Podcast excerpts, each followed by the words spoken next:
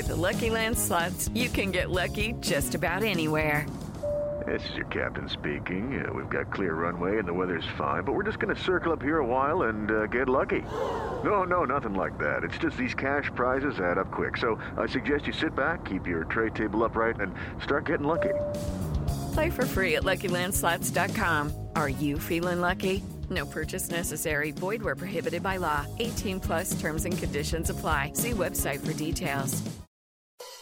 Being a parent can be really challenging. It's normal to feel uncertain about whether you're doing the right things to raise healthy and happy children. That's why Child and Family Resource Network focuses on connecting pregnant parents and those with kids under the age of five with free support services to help them build confidence in their parenting journey. Everyone deserves to have someone they can turn to for support with parenting. Visit childandfamilyresourcenetwork.org today. Hey, folks, I just want to take a minute to ask you to go and rate this podcast. Uh, let the team house know how you think we're doing. Go and rate us on whatever platform you're listening to this on, whether it's iTunes or Spotify or whatever else. Uh, those ratings really help us out, and we really appreciate the feedback to let us know what you like and what you don't like. And uh, if you do like the Team House and you'd like to support us, go check out our Patreon page, and you can actually support the stream as well as get access to our bonus segments and bonus episodes. Yeah, if, if you're going to give us a great review, please do. And if you're going to give us a not so good review, why don't you just send us an email and we'll talk about it. Special Operations, Covert Ops, Espionage, The Team House, with your hosts, Jack Murphy and David Parke. Good evening, everyone. Welcome to the Team House. This is episode 148. I'm Jack Murphy here with co host David Parke, D producing here behind the scenes. Uh, tonight, our guest on the show is Fred Galvin. He is the author of A Few Bad Men. Fred spent, uh, geez, what, what was it, 27 years in the Marine Corps?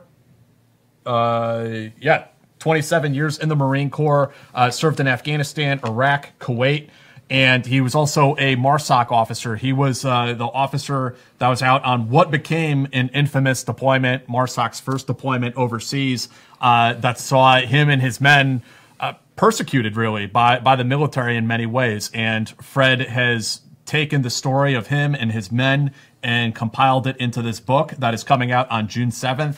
Uh, we'll post a link to Amazon for you guys to go and check it out. But this episode, we're going to be talking to Fred all about his career and about this first deployment of MARSOC and the fallout that came from that. Um, before we get into it with Fred, uh, Dave, you want to give a shout out to one of our sponsors here? Sure. Uh, which one? Oh, Boyke's. Uh, you guys, we love Boyke's. It's biltong. It's better than beef jerky. Um, it's it's a healthy snack. Uh, what else can we say about? We love Boyke's. If you watch the show, you know we love this stuff. Um, in fact, this is our last pack of it, Boyke's. Uh, uh, but anyway, uh, yeah, check them out. Uh, Boikeys.com. That's B O I K E Y S. Uh, Boikeys.com. And Team 10 for 10% off, right, D? Yeah. Perfect. Yeah. So, Fred, thank you for joining us tonight. Really appreciate it, man. Um, to just kind of jump right into it, could you tell us a little bit about sort of your origin story, about your upbringing and the path that sort of brought you into the Marine Corps? Well, basically, what's going on uh, that led me to the join the Marine Corps was a young young kid there in uh, Kansas, uh, growing up. Um, we our family took a trip back to the battlefields of the Revolutionary and Civil Wars in the East Coast and uh, my mom was actually a travel coordinator. So she met with all these uh, different tour planners, uh, National Park Service rangers, uh, tour guides, and went on some incredible tours there and had for the first and only time explained to me that, uh, you know, what was going on there. I never had heard anything like that before in my life. And um, so all of a sudden, you know, here I am seeing uh, you know these reenactments you know hearing very descriptive stories about how incredible it was to uh, you know, these guys fight for our freedom. Also like in the civil war fight to end oppression. So it was really moving. And at 10 years old i didn't have any prior military experience or any family that were in the military, but I I knew right then and there like that's something that I I wanted to do, and that lasted all the way through going through high school. A buddy of mine in high school said, you know, if you want to fight, this was in 1987. It's like the Marines are the first to fight. That's their slogan. And so I'm like, okay, that's uh, that's what I want to do, and uh, join the Marine Corps.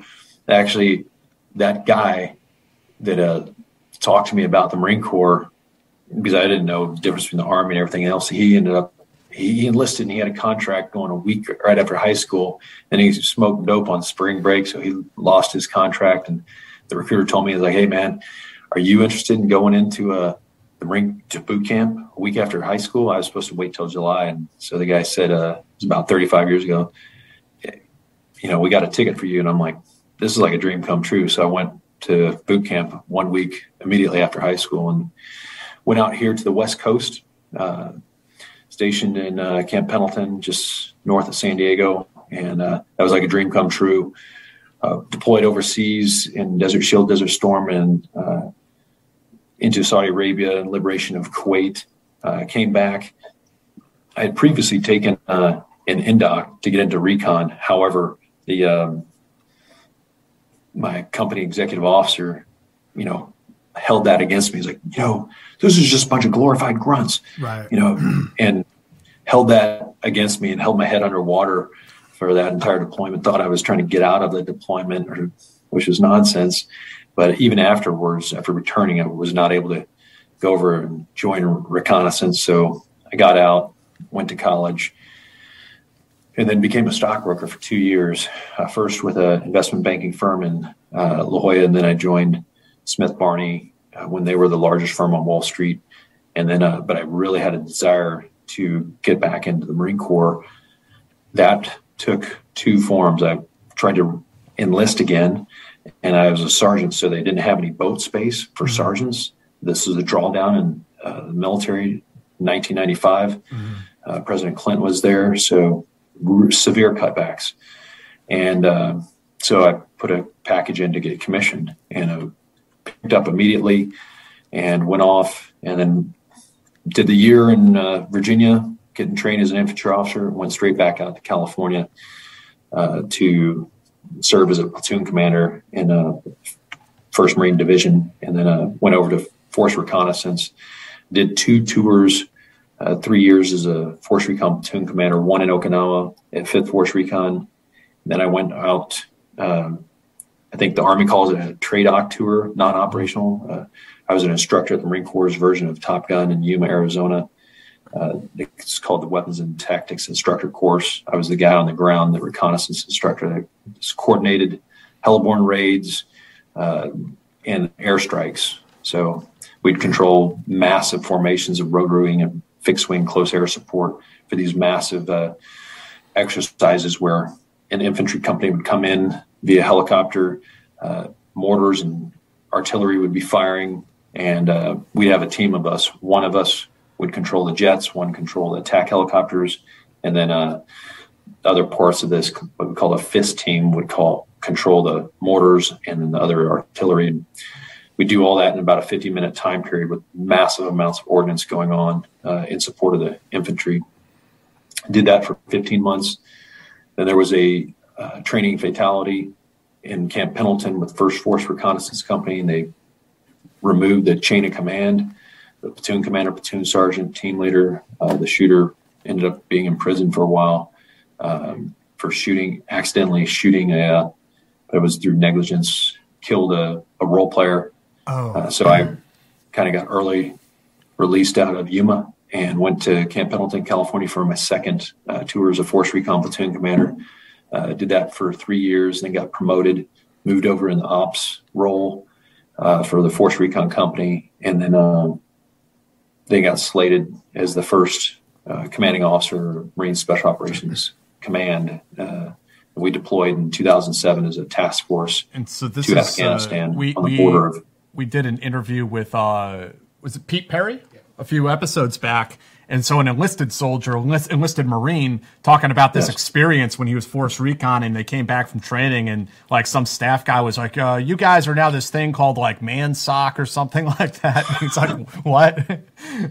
so, so you're telling it from the officer side. Um, what, uh, what was that like for you from, from your perspective, the formation of MARSOC and, and transitioning from force to, to MARSOC to Marine Special Operations? Well, good question. And I'll, I'll back it up a little bit so we have uh, some perspective, uh, data points, some trends. Mm-hmm. So the Marine Corps was forced to do to get into special operations back in World War II. What preceded that was the British Royal Marines. Uh, Winston Churchill wanted a commando organization to go behind German lines and wreak havoc with their command and control headquarters. Uh, so he they formed a little assessment selection up in the Scottish Highlands, and they had it was a, from all joint services, but it was under the British Royal Marines, and they had a commando force. So when Churchill did that, FDR wanted the same, and uh, told the Marines make it happen. Marines didn't want even the name commando. Um, they settled on the name Raider. They had uh, you know four Raider battalions. They fought. They were activated in February of 1942 and while they were fighting in the South Pacific during the island hopping campaigns, two years after their activation, they were disbanded. Stroke of a pen, one sentence from General Vandegrift, the Commandant of the Marine Corps, to is not in the best interest of the Marine Corps to have an elite with an elite. Um, so, boom, away they go. They mostly assimilated back in the infantry and fought. Several of them did on uh, the Battle of Okinawa. Why is that important? Well, as you both know, in 1987 when they stood up the activation of the, the U.S. Special Operations Command. What did the Marine Corps do? That's right, nothing. Uh, second data point, you know, they they didn't want to participate again in uh, because it's basically dethroning. Every Marine's supposed to be elite. That's the consideration. Right. The Marine Corps is very ego-driven, self-righteous organization. I love it, but uh, to tell an infantryman in, in the Marine Corps that there's somebody that could possibly train more and have more special skills, that's a it's like sacrilege. So that, that's second data point. Third data point, 2001, we were attacked. Uh, Secretary of Defense Donald Rumsfeld said, "I want all of the joint services to increase capacity of their special operations forces." So what happened, as you guys both know, uh, Green Berets added a battalion per special forces group those fourth battalions. The SEAL teams added SEAL Team 7 and 8. Uh, the Marine Corps, uh, they just took a little relax and uh, then they got a little bit more pressure. They sent some liaisons down to Tampa Special Operations Command. They got a little bit more pressure. They tried to slow roll it by doing this Marine Corps Special Operations Detachment One, a proof of concept for two years and stretched into three years. That um, the intention was to slow roll you know, Bush was expected to be a one-term president like his father. Remember, uh, the younger junior, uh, they thought he's going to be gone. He got reelected, and well, we know what happened there. He kept uh, Rumsfeld on a second administration. Rumsfeld put the pressure and said, "Marine Corps, make it happen." So. Um, there was three separate periods in the Marine Corps history that the Marine Corps didn't want and was forced to do this. So when you talk about the activation ceremony, Jack, uh, it was I was there in Camp Lejeune, in February 2006. It was uh, officiated this arranged wedding uh, by uh, the Godfather himself, Dr. Rumsfeld. Uh, the Commandant of the Marine Corps, General Hagee, was there. It was General Brown was there from SOCOM. You know, the, the husband and wife. We were the love child that was resulted the first Marine Special Operations Company. Um, the intention was to abort this, have us die on the operating table, and I got the sense far before we deployed in conversations with the general that we're not going to have any military construction.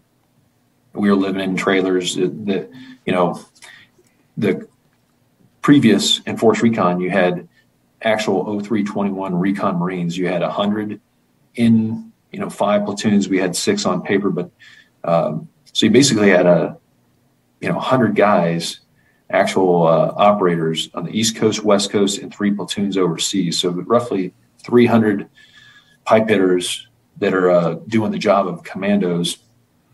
uh, the rest, you know, support personnel. Now, MARSOC stood up a 2,650 man organization, so it kind of opened the floodgates of all these people. They knew they could scale it back, but where did all these people go? Trailers. There was no plans for, you know, putting roots down. I said, hey, what about, uh, you know, on the way across when I was at First Force Recon in Camp Pendleton, I stopped by Nellis because I had been stationed in the Marine Corps version of Top Gun. So I went out to Red Flag, uh, talked I realized we're going to fight jointly. So I went to coordinate with Air Force. I also drove out to Fort Campbell, talked to the fifth group guys, talked to uh, the 160th, because I knew at this time in 2006, people, a lot of people were getting killed and blown up, uh, dying and losing limbs from uh, roadside bombs. So I knew we were going to need assault support aircraft to transport us uh, as much as possible. So that's why I was coordinating with 160th. Went down to Hurlburt. This is all in the nine days cross country from Camp Pendleton there in San Diego out to uh, Camp Lejeune where we were activated. Went down to Hurlburt, talked to Air Force Special Operations Command, swung through Bragg, talked to JSOC, talked to uh, USASOC, showed up at uh, you know Camp Lejeune, North Carolina, and it was like having the brakes put on. Uh, everything was, you know, talking about you know, hey, USASOC, you know, they got all this brand new sniper rifles, binocular night vision for depth perception, all this kit and this. No, no, no, you're not going to get it. I'm like, hey, it's program records, Special Operations Command. It was everything to shut any type of innovation and technology down. And I'm like, hey, if we do not participate and register these requirements, that just means the Rangers and the Green Berets and the SEALs are going to get more money, and AFSOC's going to take the lion's share of it. So, like, we are really doing a disservice to these.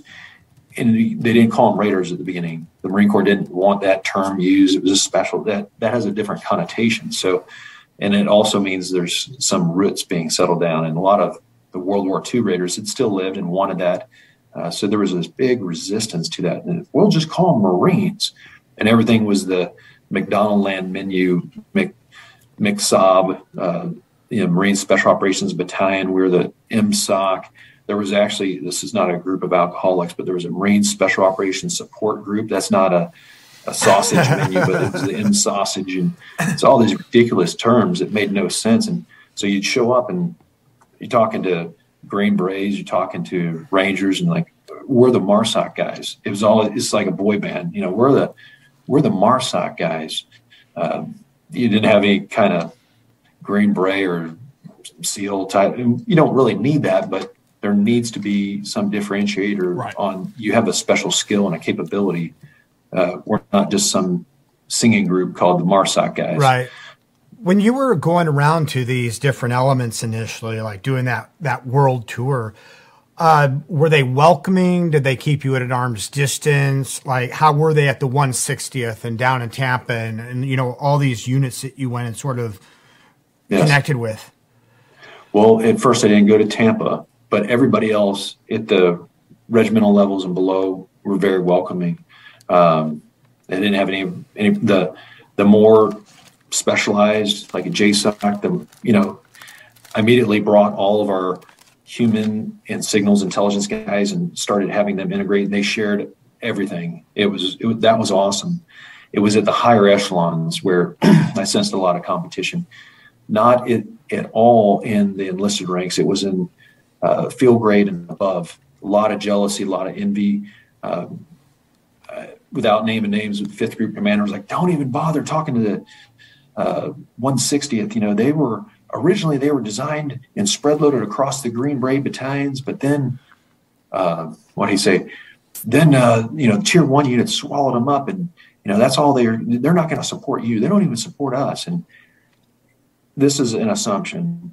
But at that time in 2006, this first company that I was the commanding officer of, we were the shiny little uh, object in the room, and the 160th is like, hey, you know, let's these Marines seem like a, you know, I had had that experience as a weapons and tactics instructor in Yuma, Arizona. So I could talk the lingo with close air support and uh, ISR drones and So we made this uh, great training evolution happen with the 160th, and that kind of rubbed some people at the 06 and above le- levels off. They're like, hey, how come they're playing with the Marines and they won't even give me support? Um, again, sort of like the story in the Bible about Joseph. You have some favored son that everybody else gets pissed off about, and you know they're not. It doesn't necessarily make you happy. Um, same thing with AFSOC. So by the time we deployed, we had 11 months. We did uh, our own training up in Hawthorne because we thought we could go to Afghanistan. But then, as you both know, if you look at that uh, tail of the tape from back in 2006, you had this full paper ad in the New York Times with when the surge happened called General Petraeus. His yeah. General Petraeus was in charge of all American forces in Iraq, and they surged 100,000 personnel in there. It was a very bloody and deadly time. So that was not popular. The Marine Corps, to meet that surge, pulled every Marine out of Afghanistan and surged everybody into Iraq. And so there was a strong tendency that we thought we were going to go to Iraq. However, the first thing I did is let's go up to the high desert in uh, Hawthorne, Nevada. And if we can operate in that uh, type of terrain, it, it's just hedging our bets. You know, I'd been a stockbroker. I'm always trying to, you know, do the what ifs, mitigate risk. Let's let's get our combat SOPs in a in a desert in a high altitude environment, and then uh, we moved on from there. But we were thinking the whole time, and then it sort of to the latter part of our workup. Oh, we're going to go to Afghanistan and then that died off. You're going to go to Iraq, and it was unknown. So, in comparison to the guys that weren't in special operations at that time, what was going on? Well, you guys can tell the story, Jack. When you, you know, when you finish the Q course and you get a Green Beret, you know what group you're going to go to. Mm-hmm. You know what country you're going to go to. You're probably already told which fob you're going to be in for your entire deployment or be based out of. And same thing when guys get their trident, uh, they first become a SEAL, they know, hey, we're going to go to Iraq. We're going to go to this part of Iraq. Uh, with us, you know, they were just like, Daddy needs a new pair of shoes. yeah, right. just uh, rolling the dice. And, you know, special operations, is, you have a lot of capabilities, but when you have time to plan, it's the, you know, That's adage, you know, one third for the seniors to make their plan, two thirds at the tactical level to make their plan every week we are having meetings. We were the only company in MARSOC at that time. We're the only ones that formed and existed. So it's not like there was a lot of hustle and bustle, uh, miss, you know, focus. I mean, you had one company. Uh, so each week, I and there was no battalion above me. So I was talking to the general and his oh, G staffs on. I had three questions I asked if I can, and these were asked weekly by me to the general. What are these are my commander's critical information requirements? What is our mission? Are we going to be doing advise and assist? Are we going to be training the monkeys? Are we going to be flying the space shuttle like Chuck Yeager and dating the prom queen? Are we going to be doing that ourselves? Uh, are we going to be doing like these green beret monkeys and training the monkey? Uh, I needed to know because that changes how our tactics are. Do we have to get language skills? Uh, so, second was who will we be working for so I can coordinate with that commander and his staff and get their intentions on how we can support them. Three, I don't need a 10 digit grid. I need, uh, but I do need a sub region. I realize we're going to, there was a little hint that we're going to go to CENTCOM, but as you both know, that leaves a lot open to your imagination and you can't properly train your force. I mean, CENTCOM goes from the Horn of Africa to, you know, to India. Uh, so uh, lots a lot of things can change in there. Uh, so, but these weekly discussions, you know, it fell on deaf ears weekly for 11 months. We found out when we got on the USS Bataan in Norfolk and started heading east wow. towards Europe. Uh, so, you know, that's that is a big deal. I know the Marines.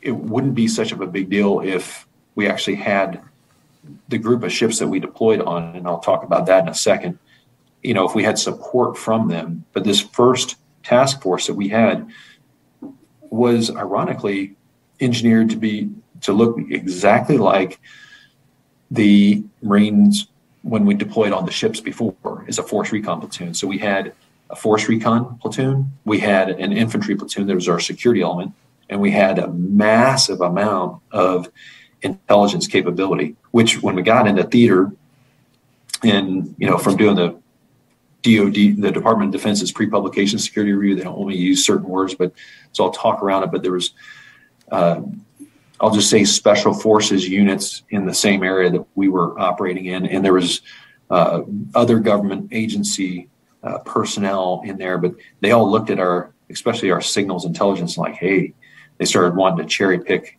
you know, those goodies, Right. and get their hands on our guys. So it, that that didn't really happen. But I'm just saying we came in with a lot of capabilities. There was a lot of room in that.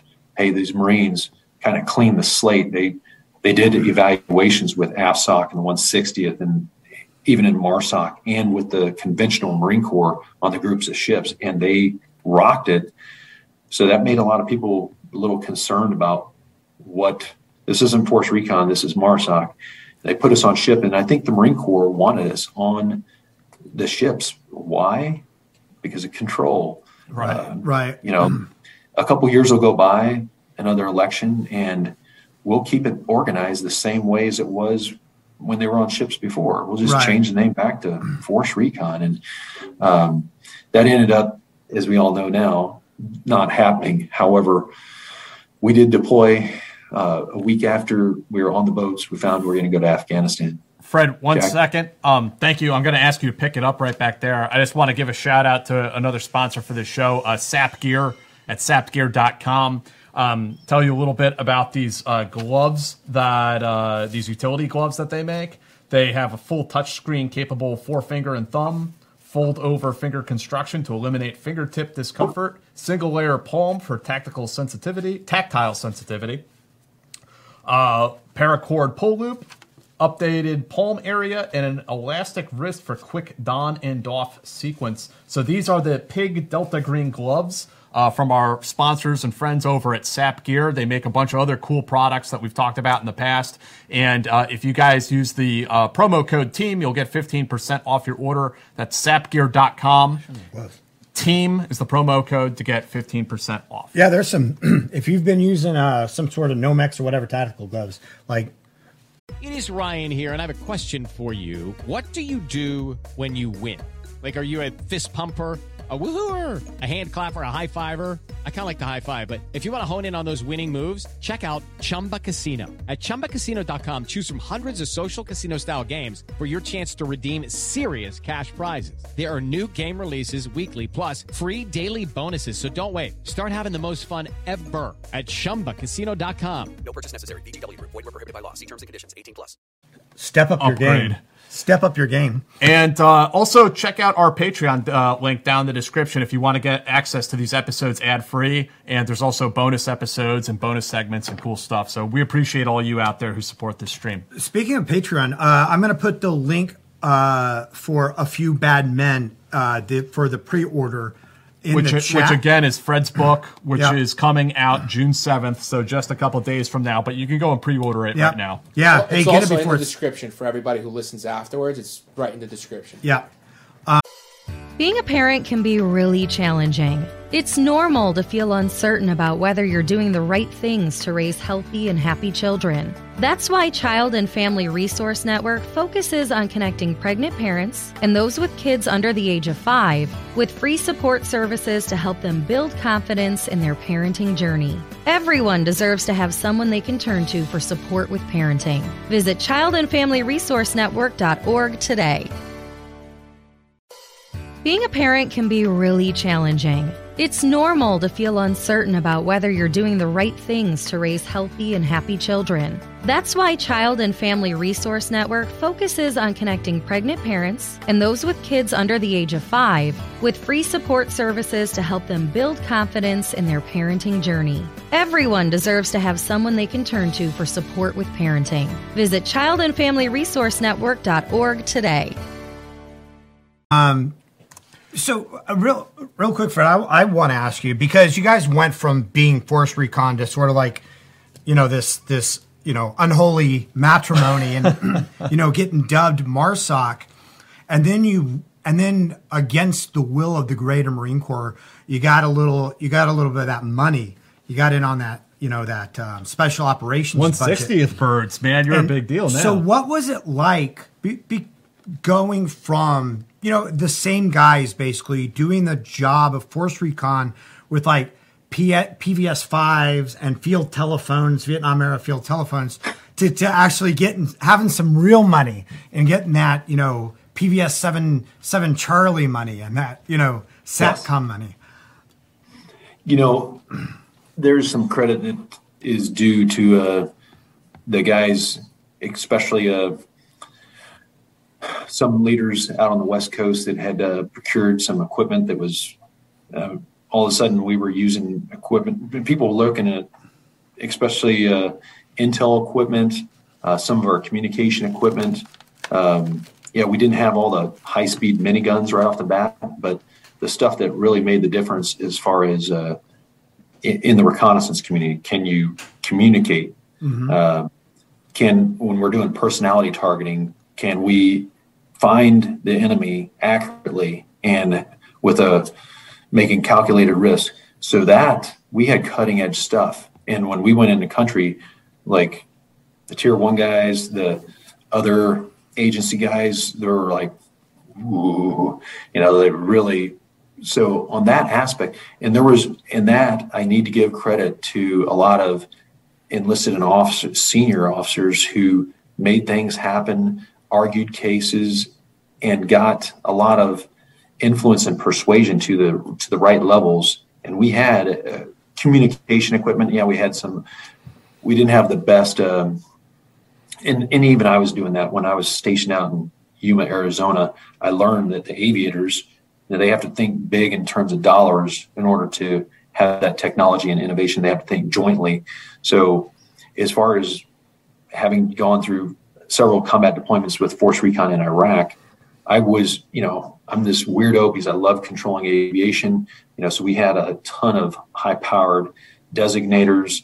Um, we had a lot of, you know, I was coordinating with a lot of units uh, for training with close air support. So, uh, getting ordnance off the rails of aircraft uh, was like a specialty that we really that was important to me. But there was a lot of other people developing that. So when we first got in there, there was not parity, but close to it with uh, what we could do controlling aviation assets with our intelligence assets and our communication assets. We were at or above uh, where a lot of other units were, just because a lot of people made the case. And then when the the sad thing is, is like I described, stuff with binocular night vision, stuff that was expensive per man to get.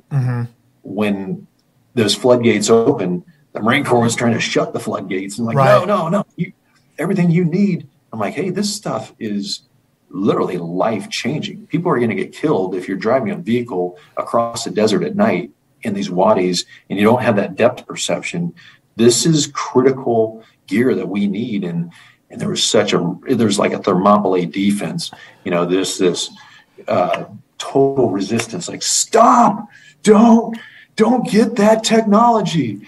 And I was like, That's so crazy that the Marine Corps is like trying trying to sabotage the Marine Corps. You know what's funny is, uh, you know, the Marine Corps has, you know, that motto: improvise, adapt, and overcome, and for and for good reason, right? Because they've had to. But it's sort of like More with it's sort of it's sort of like, well, you know, just because you can make a landmine out of bubblegum, tinfoil, and A rubber band can. doesn't mean you have to when you can get real ones. So, Fred, can can you talk us then um, through? You know, you, you said that you found out you were getting deployed to Afghanistan. Um, can you walk us through some of those ma- those main questions? Where where specifically were you going? What was the mission? Um, what did you guys start doing? Okay, good question. Because we anticipated that there was going to that we were going to go into CENTCOM. We did not know where, and this uh, Rumpelstiltskin secret was said a year prior. So we left in January, but the year prior in February at the activation ceremony, that is when uh, General Brown, of course, he works for the Secretary of Defense. So even though he may not have wanted the the marriage and the baby, he's if, if you're a general, we've why did the war last 20 years? I'm gonna diverge to con- reconverge here in a second. Well, it didn't take us 20 years to kick somebody's ass like the Taliban. Uh, there's incentives when a, a war with people using weapons made two years after World War II and homemade explosives run around in sandals are are engaging and being decisive against us. That's because you you hamstring people with rules of engagement. Uh, so, but it goes back to you know we were not given you know the information, uh, but I did know at the activation ceremony, General Brown wanted to please his boss because he wants to go work for what? Boards of directors. So they have a house and they're going to get flown in on the corporate jet. You've both been to Dulles and National. You read the names on the top of the buildings around the Pentagon and intelligence community. That's who these look who's on their boards. And uh, you know, if uh, you, you need a badge to get access into the Pentagon, unless you're what, an 09 or an 010. And what are they paid to do? They're paid to influence and persuade and dangle that carrot.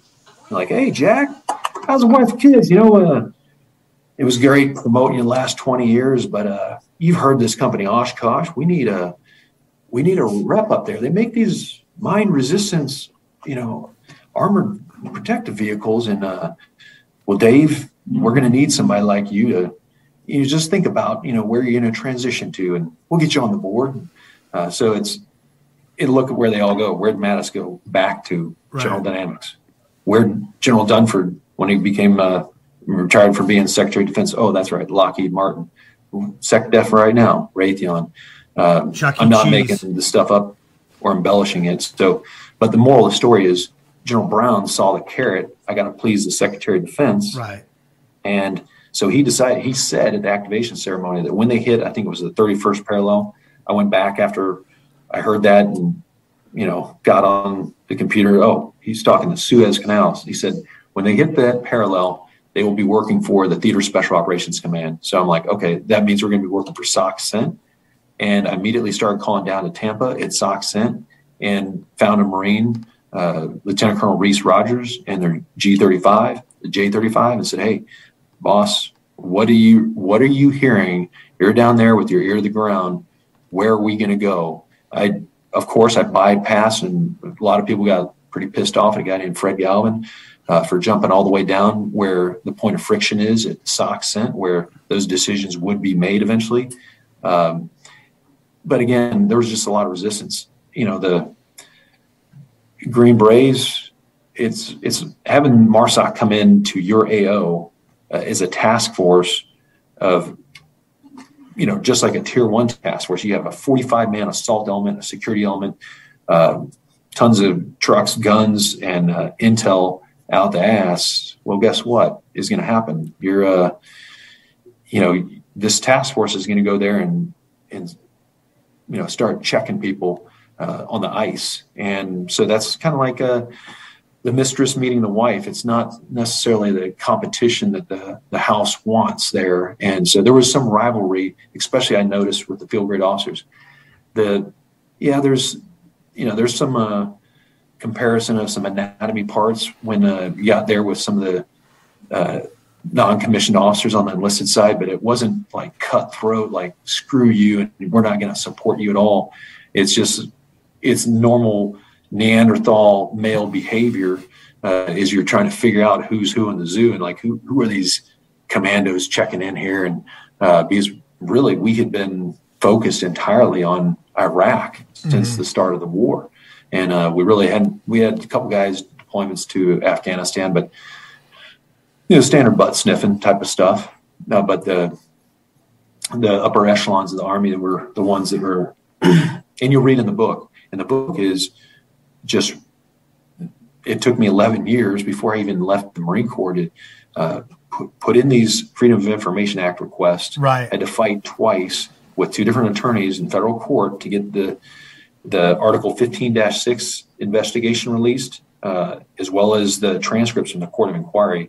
And again, I should go in here uh, talk about what this story is all about. Right. Yeah. War crimes, but yeah, yeah. There's no need for this to be classified at all. So we get into Afghanistan, we do 30 patrols.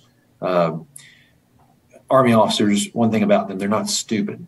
They go to these schools and, you know, they have to be very specific. And I've been to some of these schools with the Army and they're, uh, they're real detail oriented Army officers. And so uh, an area of operation is defined by boundaries. Those are grids or geographic terrain features, and it's not just some imaginary, you know, stream of consciousness like some guy with a cigar, you know, making a mark on a map.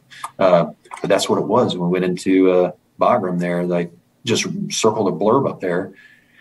We did, and I anticipated. So we withheld all our intel guys from deploying on the ships because we knew that there would be a decision soon made. And it was days after we got on ship. And then those guys I had fly into Afghanistan and they pushed that echelon out to eastern Afghanistan where we were going to be in Jalalabad airfield.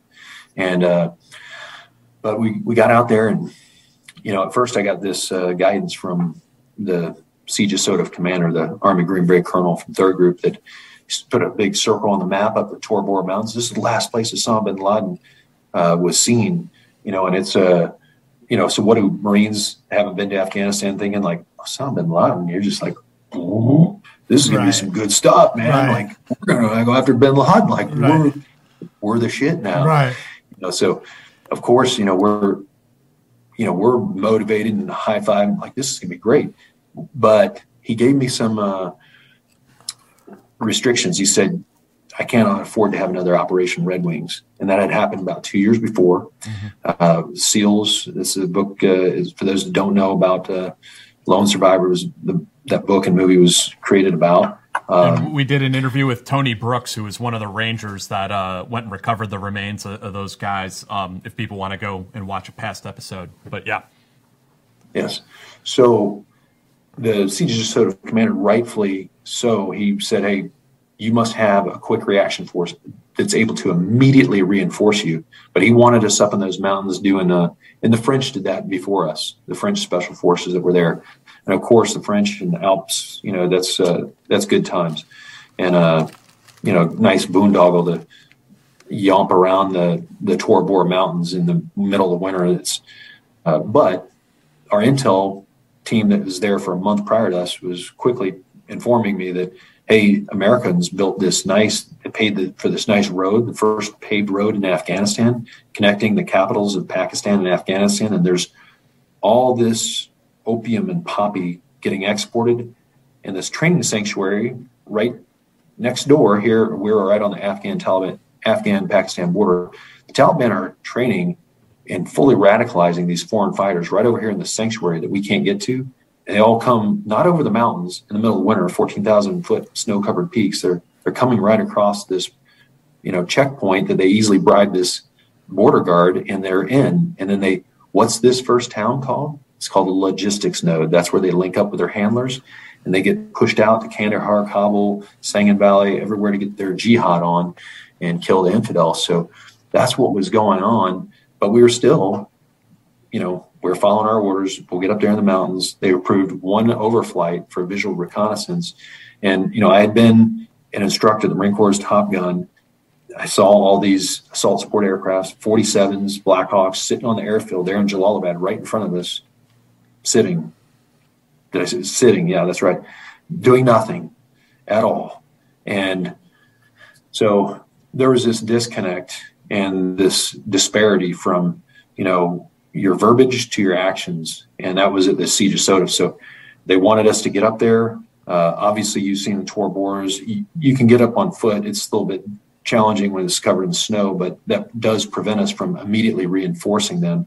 So we identified from this Army military police base that was right on the Afghan Pakistan border, and our imagery analysts that we had with us, organic to us, we saw some of the areas that were snow melted, and we decided, okay, we'll push east, and we'll be able to get up there uh, with our vehicles and we'll stage a quick reaction force on this base uh, that can move up there in case they're needed immediately. We will we'll do it without the the helicopters, but they, the Army, their uh, field grade officers, or majors and above, are like, "You're not obeying the colonel's orders. Get up there in those mountains." It's like, you heard what the colonel said you know, that involves certain resources, helicopters, which you won't give us for some reason. You just won't, you know, it's a catch 22. And we have to have a quick reaction force. So, you know, we sorted that out. We didn't know this village that we had to pass through to get to where the quick reaction force base would be staged. Had. I mean, this was a logistics node, Body, Body Co. Mm-hmm. We knew there was four suicide bombers. We had good intel on the actual building that they were in. So on that day of the 4th of March, we had a threefold patrol. We are going to go out and do some face-to-face coordination with the Army and Military Police to coordinate what they said, but I wanted to look them in the eye, talk to them, and make sure that our Marines that are going to be stationed there as a QRF are not going to be some burden or, you know, screwed around with. And uh, so that face-to-face coordination occurred. We got there that morning, roughly about 6:45 ish, and the Army Military Police had their patrol lined out. You know, they were doing their immediate action drills, contact front, contact right, and their procedure is our whole patrol of 30 Marines saw. They would duck down in their turrets, and they'd drive, drive, drive. So they're they're rehearsing to duck and run. And if you've been there to Torkham Gate, you see it's surrounded by steep mountains. So what's on an elevated ground? Observers and observing their tactics and procedures. So anyway, we were just shaking our head. We made the coordination. We push out south from uh, that base at Torkham Gate and headed into the Tora Bora Mountains for a mounted reconnaissance patrol to see uh, firsthand exactly what's going on in those mountains, how we can get in and out. We spent some time there, and then we got back out on the road for the third uh, purpose of our mission: one, to do that coordination; two, to do the mountain reconnaissance; three, to do a tribal leader engagement in the Body Co. As we entered that village, baseline completely shifted from what it was three hours earlier when we passed through there originally. When it was men, women, children, hustle and bustle. Now we just see fighting age men lined up on the side of the road, staring at us. So as soon as I saw that shift, you know, came out of the radio, hey, watch out. Then a car bomb detonated, blew up right in front of our second vehicle, which was uh, that was the anomaly vehicle. It was a high back, had uh, the steel plates uh, with a open air troop compartment in the uh, overhead. Uh, that was used as an ambulance in case we needed. The rest of the five vehicles were fully enclosed steel armored vehicles. Uh, I believe that was likely uh, intentional that they attacked that one that was perceived to be uh, more vulnerable. As soon as that uh, vehicle went off, it knocked the communications uh, equipment out of the vehicle, went off on the bumper right at the very front of that vehicle, knocked the turret gunner down in the vehicle. He was on fire. Immediately stood to his feet. We stopped there at the kill zone, uh, preparing for us to counterattack. A vehicle came to T-bone. Sports utility vehicle, a Toyota Prado driver, and then three passengers, three passengers hanging out the windows, firing AK 47s fully automatic at us, uh, trying to finish off that uh, vehicle number two. The gunner in the turret stood up on fire, extinguished himself, uh, grabbed the medium machine gun. Uh, commando out of the back troop compartment stood up with his light machine gun. They both aimed in and, and killed those guys. The driver bailed out uh, was continuing to fire at us with his AK-47, and we received once we killed the passengers and the vehicle stopped, we started getting pinged uh, by dismounts on the right side, on the opposite side of the road. So they were having a suppressing element, and then the others would bound towards us as they were doing fire and maneuver. We received fire from a sniper fire from a hillside that the U.S. Army Criminal Investigative Laboratories down in Georgia. Later on, they analyzed their metal metallurgists um, analyzed the armor on the sides of our vehicles. It was impacted by the rounds of a Soviet Dragunov sniper rifle, which Wow. um, I'm going to speed forward here a little bit. But we had an Air Force investigator come out to do the Army, to the Article 15 6 preliminary investigation. You know, call me crazy. That's kind of like having a plumber be your proctologist. Uh, it can be done, it's probably not recommended. Um, you know, maybe if you don't want to sit down the right way for a while. But this guy kind of jacked us up pretty good, and uh, he came out, uh, and after the in, interviewing the first two vehicles of Marines, no Afghans decided to kick us out of the country. So now I'm going to go back to back to the ambush. So we start getting hit with on the right side of the vehicle, sniper fire. They had a mob of fighting age men uh, swarm at us, drag a vehicle across the road, trapping us in there. So we were there five minutes. We assessed that we could move, uh, although we didn't have communication with second vehicle. We did hand arm signals. Okay, so after five minutes killing the fighters on both sides of the road, we fired far above the heads of the unarmed mob in front of us. That separated them like the Red Sea. It was a smart move. And at this time, Marine Corps had this uh, real age-old, antiquated edict that every fi- every shot is a lethal shot. Right. So the, the sergeant did a really good job at not uh, firing at people. I mean, we needed to get out of the kill zone at this Right. point. We were being trapped in there, but he fired above their heads. Uh, that that got them out of the way, and we uh, bypassed around that vehicle, came back to the base, and within 20 minutes from being ambushed to arriving back on the base, we get this. Uh, you know, a Marine gunnery sergeant comes up to my vehicle, says, "Hey, sir, this is on the BBC radio already that you guys killed Afghan civilians," and so at that point, you know, you're in this damage control mode. Uh, we go into debrief to get all the information, and we started sending that up to both the Special Operations Task Force in Bagram as well as the local battlefield commander. Uh, so they got that information immediately. The court of inquiry that was later held a year later, um, you know, it's on the record stated that they heard our radio transmissions when we were on the X at nine o'clock in the morning that we were in troops in contact. We got hit with a suicide borne improvised explosive device. Um, you know, we did a counterattack. So they got that voice and data uh, instantly from myself and the platoon commander that were uh, transmitting that from the kill zone.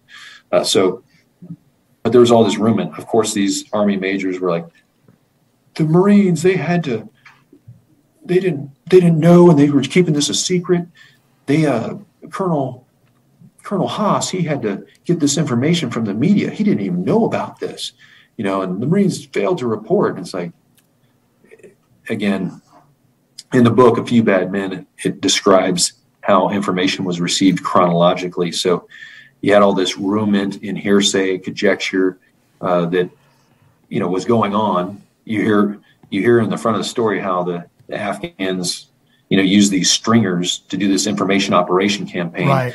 You know, push all this information out. That was reinforced with mass rioting across Jalalabad, the nearest town there, and then the president, Shar, uh, provincial governor Sherzai, complained to the president of Afghanistan, Hamid Karzai, who publicly condemned us. Then didn't take long for the generals to buckle and kick us out, uh, and that was after the first two vehicles of Marines. No Afghans were interviewed. Uh, so the investigation took a month, but uh, after the second day that the investigator was there, uh, the determination was to kick us out.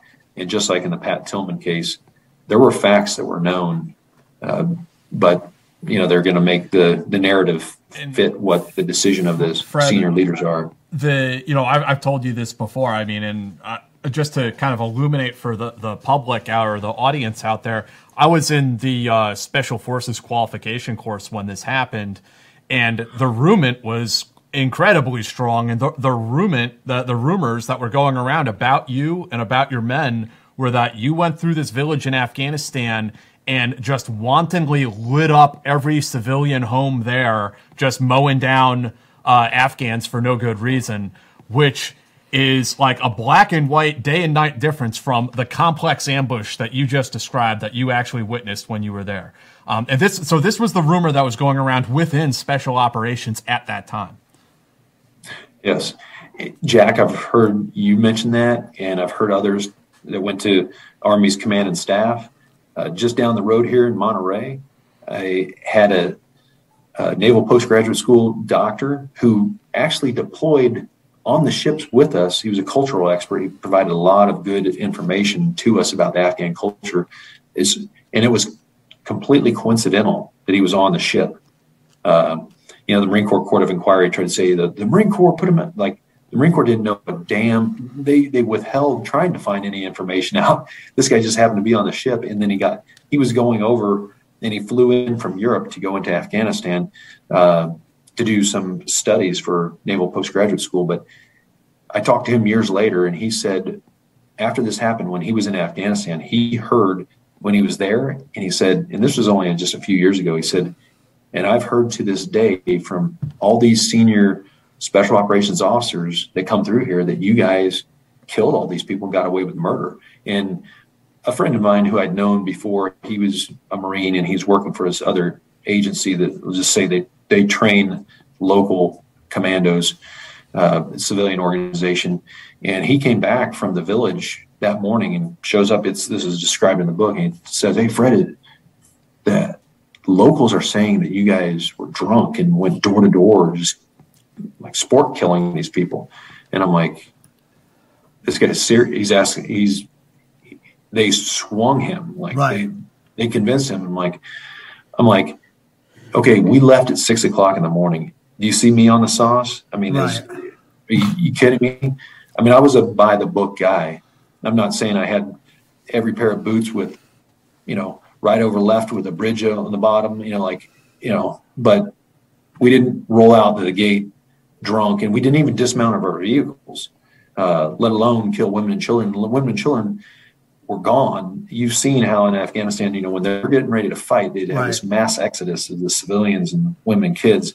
And that's what we saw and that's what we sensed. And that's what, what you know, had our heightened sense like, okay. And we could taste what's about ready to come. But, um, I say that the wrong way. Yeah, so so But let, anyway. let- lay honest then. What um what happened? I mean, you said they start an investigation, but like only two days into it, you guys are kicked out of theater at that point. That's right. So then we told the Seesaw operations we uh, headed to Kuwait, and uh, you know they were, of course, we knew like, okay, they have to cut my head off, and they cut my senior enlisted's head off too, um, and and we knew they were trying to play like, yeah, we're we're gonna figure out what's going on. My battalion commander was gonna come over there, and he didn't even honestly. I think he just lacked the courage because I've never seen or heard of this anytime before or after. He had me relieve myself. He was right there, you know, instead of having the guts to say, hey, you're relieved and, and telling the Marines whatever. He had me go up in front of the command. And I think he did this probably to, you know, inflict the pain. Uh, but, uh, you know, they tried to act like he heard us out. But in his actual first question, he was believing what the local elders said. He's like, is it true? You guys were drunk? And uh, I'm like, if you had spent any amount of time during the 11 months before we deployed, Right. and if you had known my deployment, my reputation, because we he had previously been the CO of Second Force Recon, and I was at First Force Recon. You know, we had one active duty platoon that would deploy, you know, go over on these flyover deployments, and that's what First and Second Force Recon did for the first three and a half years of the war in Iraq. Is we would do a six month on, six month off rotation between the East and West Coast Force Recon companies. So he he had seen that these guys went over to Iraq, ran up the score. These guys were like stacking bodies up like cordwood. He knew what the deal was, and you know that we're not going to roll out and That's you know Drunk. the whole idea is ridiculous. Like, where are you going to get enough alcohol in Af- out out in the outskirts of Afghanistan to get thirty men drunk to begin That with? and uh, I mean, I, can, I can believe that maybe a handful of guys, you know, talk and get their story straight on something, but thirty Marines cooking up a story, and then on top of that, you have all the physical evidence um, that was collected of the ambush. Like, co- Right. come on! But so so tell tell us what happened. What happened next? Yes. So it's it's kind of interesting. Then we uh, get kicked out, go back. There's seven of us. They focus on uh, that the Air Force colonel, highly qualified guy who, uh, coincidentally, the SOCCENT commander that ordered the investigation on us, and he's in charge of all special forces in the Middle East. Uh, Major General Frank Kearney at the time. He had previously, six months prior to that, orders an investigation against um, ODA 374, who, you know, their team leader, uh, Captain Dave Staffel, had uh, been out with his team on an approved capture kill mission.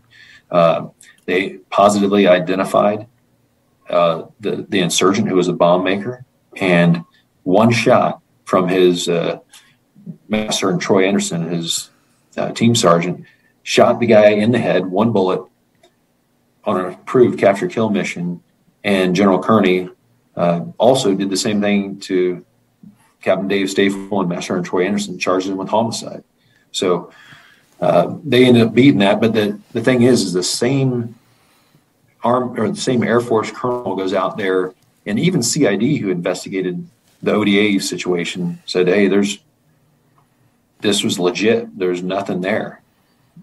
No, Colonel Pahana, he's he's one of the few bad men mentioned in the book, and you, you don't just you know hear it. You you see their picture and you read their testimony that is now there's no reason to be classified. What I described to you, you know, Dave and Jack, that is completely it's a gun battle. There's Right. I'm not talking about Jason Bourne's knock list or locations of submarines at sea or satellites in orbit. This is a gun battle. Uh, no reason to classify this. But what happened is they rushed to decision. We get back. They, you know, we lawyered up the seven of us, and we're talking. This isn't, uh, you know, jaywalking or, you know, some crazy allegation. This is War mass crimes. murder. This Right, is, war, this is right. the largest number of alleged Afghan civilians killed by direct fire weapons in the war. Um, you know, you hear oh, Eddie Gallagher, one guy. This isn't one guy killed. This isn't. This is the 19 killed and 50 wounded. This is 69 Muldoons. They said that we went sport killing Right. and uh, had some bloodlust and were just gunning down. Um, no. So anyway, we lawyer up. I take a polygraph from the Terrence Victor O'Malley, President American Polygraph Association, send that to the convening authority. Uh, so Article 15-6 goes from CENTCOM to SOCOM, and uh, Special Operations Command is turned, for some reason they they send it to the Marine Corps, and the Marine Corps sends it to. I, for some reason, this is how weak uh, general officers, you know, they wash their hands. Uh, uh, now the cases obviously goes where it should with the the soft side. The Marine Marine Special Operations Command should have adjudicated it, but General Hejlik, you know, he punts it to uh, down to Tampa Marine Special Operations or Marine Central Command. So the conventional force commander, none other than Lieutenant General Jim Mattis, who was in charge of all conventional Marines in the Middle East at that time. He was the convening authority. He's the one that decided where this was going to go. After we received my polygraph, I was on the patrol. I was one of the seven alleged mass murder. Uh, what does he do? He says, uh, I'm going to have 40, he unleashed 45 criminal investigators uh, out on us, four prosecuting attorneys, seven to one odds against us. Um, and then it narrowed down to two of us, myself and one other. We were determined we're going to be the um, named parties in the court of inquiry, a very rarely used trial. So this trial was used. A court martial couldn't be convened. Because there was no prima facie evidence. There's no bodies. There's no blood. There's no bullets. There's no pictures of bodies in this case. Later, they had pictures, and some people said, "Oh, those were from this incident." They didn't have any of that, so we went to this court of inquiry Right. the risk of a court of inquiry, and I'm not a lawyer or a C lawyer, but it's there's no rules of evidence. So you can inject hearsay, conjecture, and you can turn it into this kangaroo court, which it became. So what happened was, and when you read this book, I don't want to do a total spoiler. In the beginning of the book, you receive information that the media had. So what? Well, you receive the prosecution's side of the story because they slam us and all these Afghans you know, televised from this base, and I'm in this gurney. I'm paralyzed. These guys, you know, shot my son. We need to go to America. We need more money. Uh, help me, help me, uh, Mister, Mister. So you hear all this, and you're like, "Damn, these Marines are. They need to go to Leavenworth permanently." And uh, next, um, you you start to, and then the book goes into life stories, some of the character development. But then in the end, you're reading like what when we went to defend ourselves why was there a public affairs officer that came up from tampa that worked directly for the convening authority a lieutenant colonel for three and a half weeks. I mean a media handler maybe. I mean jackie you got experience this. I mean when you're covering news and stuff like that you may have a corporal or a sergeant not a lieutenant colonel coming up for three and a half weeks for the better part of a month to handle the media. But if you want to control the narrative and if you're wanting to make sure you control information and nothing's leaked, you you need a wise guy.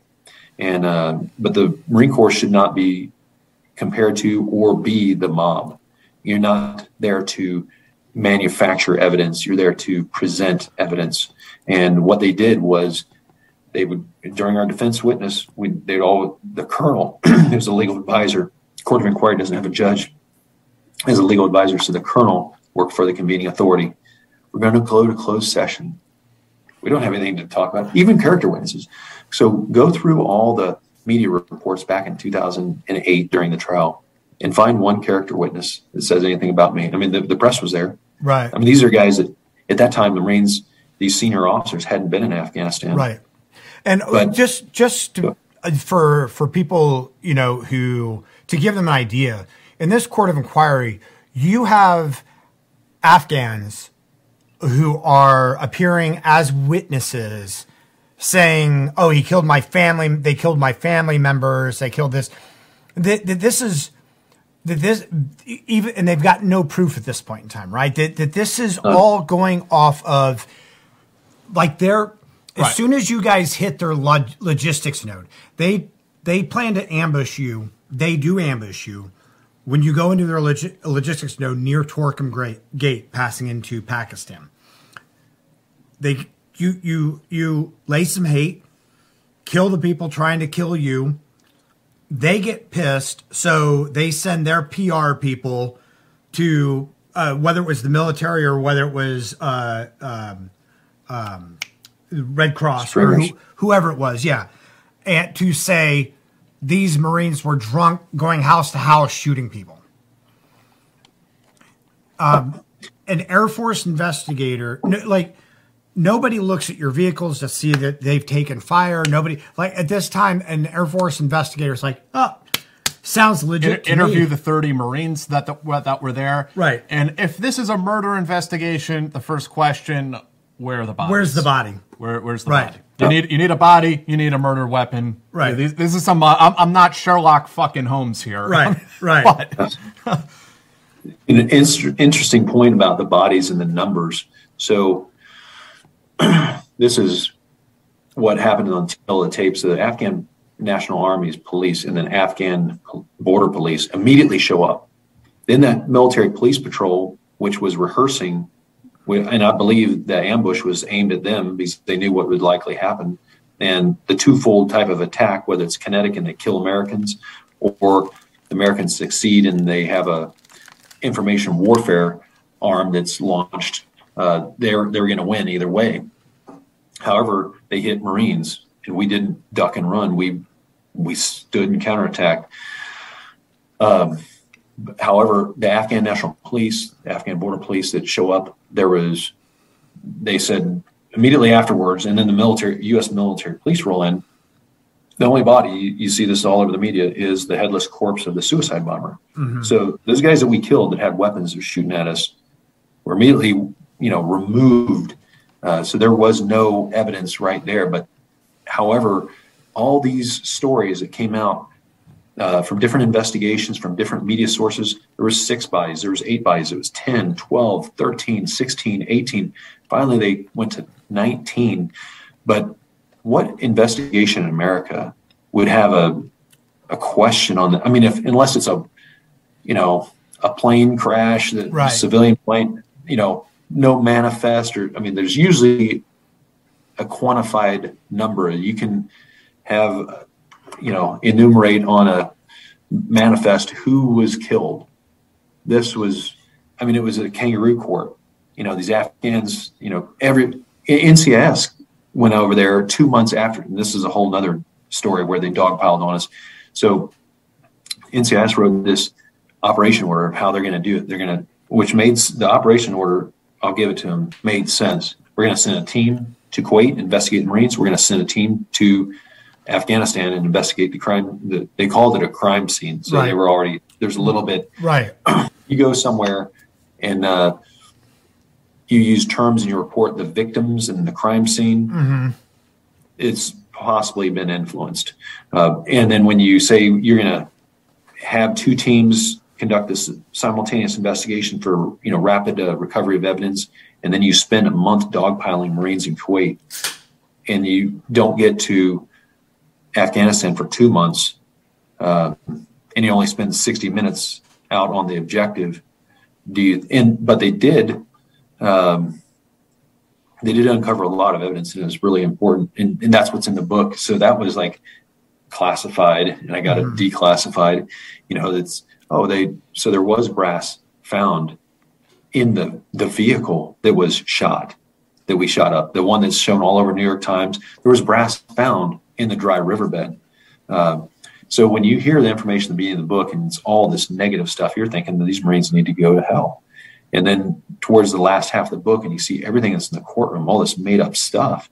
Now you hear mil- senior military officers sworn under sworn statements they thought they would be protected for the rest of their lives because this kangaroo court was going to classify this whole thing. You read their statements. This isn't Fred. These are quotes of sw- sworn statements on the stand. These senior officers making this, and you're like, wait a second. This guy is now a four star general. He's retired. All these guys got retired. The guy who's being nominated right now by and he's going to have his confirmation hearing with Senate Armed Service Committee, Cavoli. He was he was in on this fix, and he's getting he's to he's been nominated for the Supreme Allied Commander of Europe. Uh, there, you see all these guys, and it's it's weird how I mean you look at you know people that are up there. I mean you look at the secretary or the chairman of Joint Chiefs of Staff, warrior or well nourished you know guy. I mean. It, be honest. I mean, the guy was a, a diet team leader, uh, so he had to been physically fit at one. He knows what the standard is. Right. But are we being led by the best? Why are all these guys getting promoted so fast? And you read in this particular case, and you wonder like the morale, especially. I'm going to diverge again here for a second. When you look at what's going on in Russia, and you see that they have superior numbers, superior technology, their training that they had, they have every advantage. So what's the disconnect? Why are they at a standstill? I would submit it's not because their supply lines and just the logistics. I'd say a huge portion is the morale. Mm. And when you have non-commissioned officers and frontline foot soldiers in the trenches who don't trust and don't respect those above them, are they going to fight with everything they have, or are they just going to kick the can down the road? So this should be important to every American right yeah. here because we don't have a choice. If the People's Liberation Army pushes 96 miles across the straits, we're not going to watch it on TV. Mm-hmm. Americans are going to go in and fight. We're going to get dragged in by a treaty, and we don't have a choice. So if decide, China decides like we're going to do our reunification time now or whenever it is, Right. we have to be ready, and we have to have forces with high morale. And you you guys have interviewed other people. I'm not the only one. You've got a pulse on what's going on with the morale of those on the front lines. And I was I just started working at Tesla a month ago. I was spent four more four years working as a civilian uh, for the Marines and Special Operation Command Pacific out in Hawaii. Uh, we all know what's going on in our forces right now. And for those that don't, because you're not in the military or haven't been for a while, you, you need to, you know, put your ear to the ground and figure out what's going on and are we ready? Uh, what is the senior echelons like? Is it corrupt? I mean, how was Afghanistan handled last August? Has anybody Right. been held accountable? Right. Uh, how does that affect morale after people fought there, had many friends died and wounded there, and you know nobody's taking accountability? We had this goat rope retreat, is what it was. I'm not talking a uh, a massage retreat. I'm talking about uh, a retreat, a, a full retreat like what we did. Um, that's that is embarrassing, and that's why less than a year later, Russia invades Ukraine. Uh, something else you don't hear about in the news, which is happening left and right, is you know, old Uncle Kim is launching missiles out of North Korea left and right. Uh, what are we doing about it? Why is that happening so much? It's because we're a joke. Uh, Our military leaders are perceived in the international arena as weak. What What do you think? Did you ever draw a line between like the, these officers that went on record, but they didn't think it'd be on record because they thought everything would be classified, which is again Yes, weird because it, was not. Yeah, it was. It was all classified, and it's and like you said, it's not. It wasn't some super secret like operation you guys were running. It was. It was a criminal investigate. Well, you know, it was this. But did you ever find like what what happened? Did did somebody make you know jump to a conclusion that everybody else started piling on? Did their dislike of of Marsoc and wanting to get rid of Marsoc is did that have anything to do with it? You It, know, it, it almost feels like per, it personal the way they came after you, and it's like, did Fred sleep with the commandant's wife or something? Like, what the hell, what the hell is this? What is this really about? You know, I mean, you know what I mean, Fred? That like it, Yes. it, it's so clear that there's so much evidence in this case um, that this was a, a legitimate military engagement. And yet even after that um, began to come out, they continued to I'll, I'll use the word persecute the, your Marines. Um, and, and, and to Dave's point, I mean, did, were you ever kind of able to um, connect the dots there as to, to why that happened? Well, some of that involves an assumption that because I'll use a hallmark phrase when you care enough to send the very best, you send 45 criminal investigators. That's unprecedented. That didn't happen in Haditha. That didn't happen in Hamdaniya.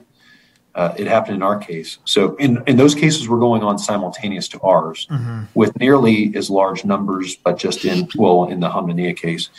Um, but in Iraq, he, fill mine up too. Please. No, anyway, uh, I could just take a pull from the jug. But anyway, um, yeah, it did feel personal because, you know, this was a situation, you know, at the 20 year mark that I had been in service, like nothing. I mean, here was the elite of the elite. And I really did feel that, you know, there's resentment just because the Marine Corps didn't want to get into this. Right. And we were going to be the fall guy. Right. We were the disposable heroes that they wanted to go down into.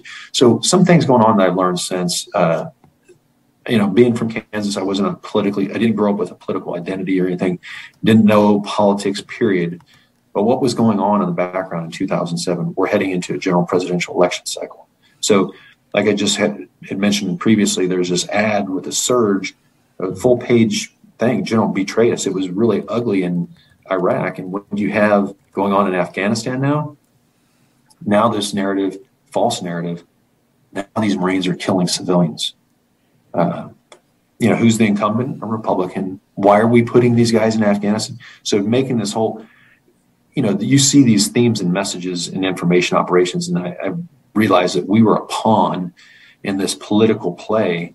Uh, people were felt we were expendable, and um, so I didn't realize that right away. But then I realized that once they made their decision and they kicked us out, we're the first unit and only unit the Marine Corps to ever be kicked out of a theater.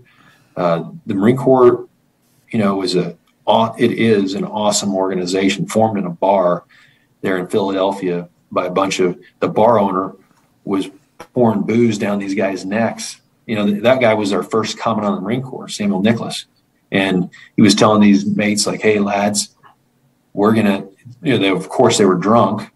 Uh, that's that's a given, and like we're gonna kill these British. You know, we're gonna we're gonna savage them, and uh, you know, so it's a good organization. This book isn't about anti-American or anti-Marine Corps. It's about a few bad men, just like the title says. Mm-hmm. And I don't care if somebody's done all these great things, but if you betray and you come after to cut the throat of your Marines when you know they're innocent, I mean, they had my polygraph. They had all the statements. They had 30 statements from the Marines, every one of us on that patrol. Um, and you go along with a narrative that you know is a lie. And it's not like this hasn't happened. Everybody understood what happened in Corporal Pat Tillman's case. They knew what the truth was, mm-hmm. and they made a decision to go in a different direction. Right, right. They knew what the facts were, and facts can't be changed, but they did change the narrative. And and we we have all, Jack, Dave, we've been involved in information warfare and psychological operations. That's that's part of the maneuver that we're you know we integrate into and you can do that to the enemy. You cannot do that to your own forces. You cannot do that legally to the american people Right. not with the department of defense. And and that is as you said dave you know some of this you know was classified well that they classified it. It's really truly for what it is is it's censure. Uh-huh. It is not american it's not what any americans we don't agree on I mean, some people went after are going after my boss Elon because he's a, you know, wants to have free speech. I mean, that's that is an American, you know, one of the things that we should all agree on is freedom of speech, freedom of press, freedom of vote, freedom of bear arms and worship.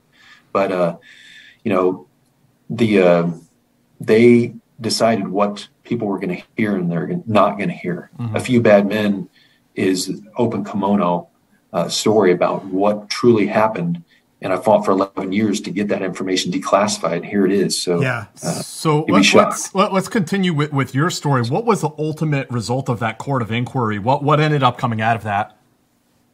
A good, good, very good question. So three and a half weeks in the courtroom, longest trial in Marine Corps history, longest war crime, and, and for the largest alleged number of alleged killed and wounded by direct fire weapons, machine guns, and rifles. But um, three and a half weeks in the courtroom, media out of it most of the time, and they deliberated. They presented in uh, April. Usually, you have a verdict the next day. Why they took that long? And this was very sensitive, but when you when you have to wait so long, there's there's political reasons. It's not that the boss is so busy. I mean, this was a big case. This was Right. international media. You Right. guys were hearing it all over the military. It's all over the news around the globe. But uh, they briefed the convening authority, and they used non-legal terms. So they didn't say innocent. I mean, you guys have. I'm not asking if you've, you know, been the been the accused, but you've probably observed as a spectator, maybe the accused. Uh, but military justice cases end in either innocent, guilty, or dismissed. But in the longest war crime with the largest number, and you say, and you put it out to only one news source on a Friday night, just like tonight, mm-hmm. and we know in the media world that's called a Friday night news dump, especially when it's they selected the day four days after, four months, four four months after the trial Yeah.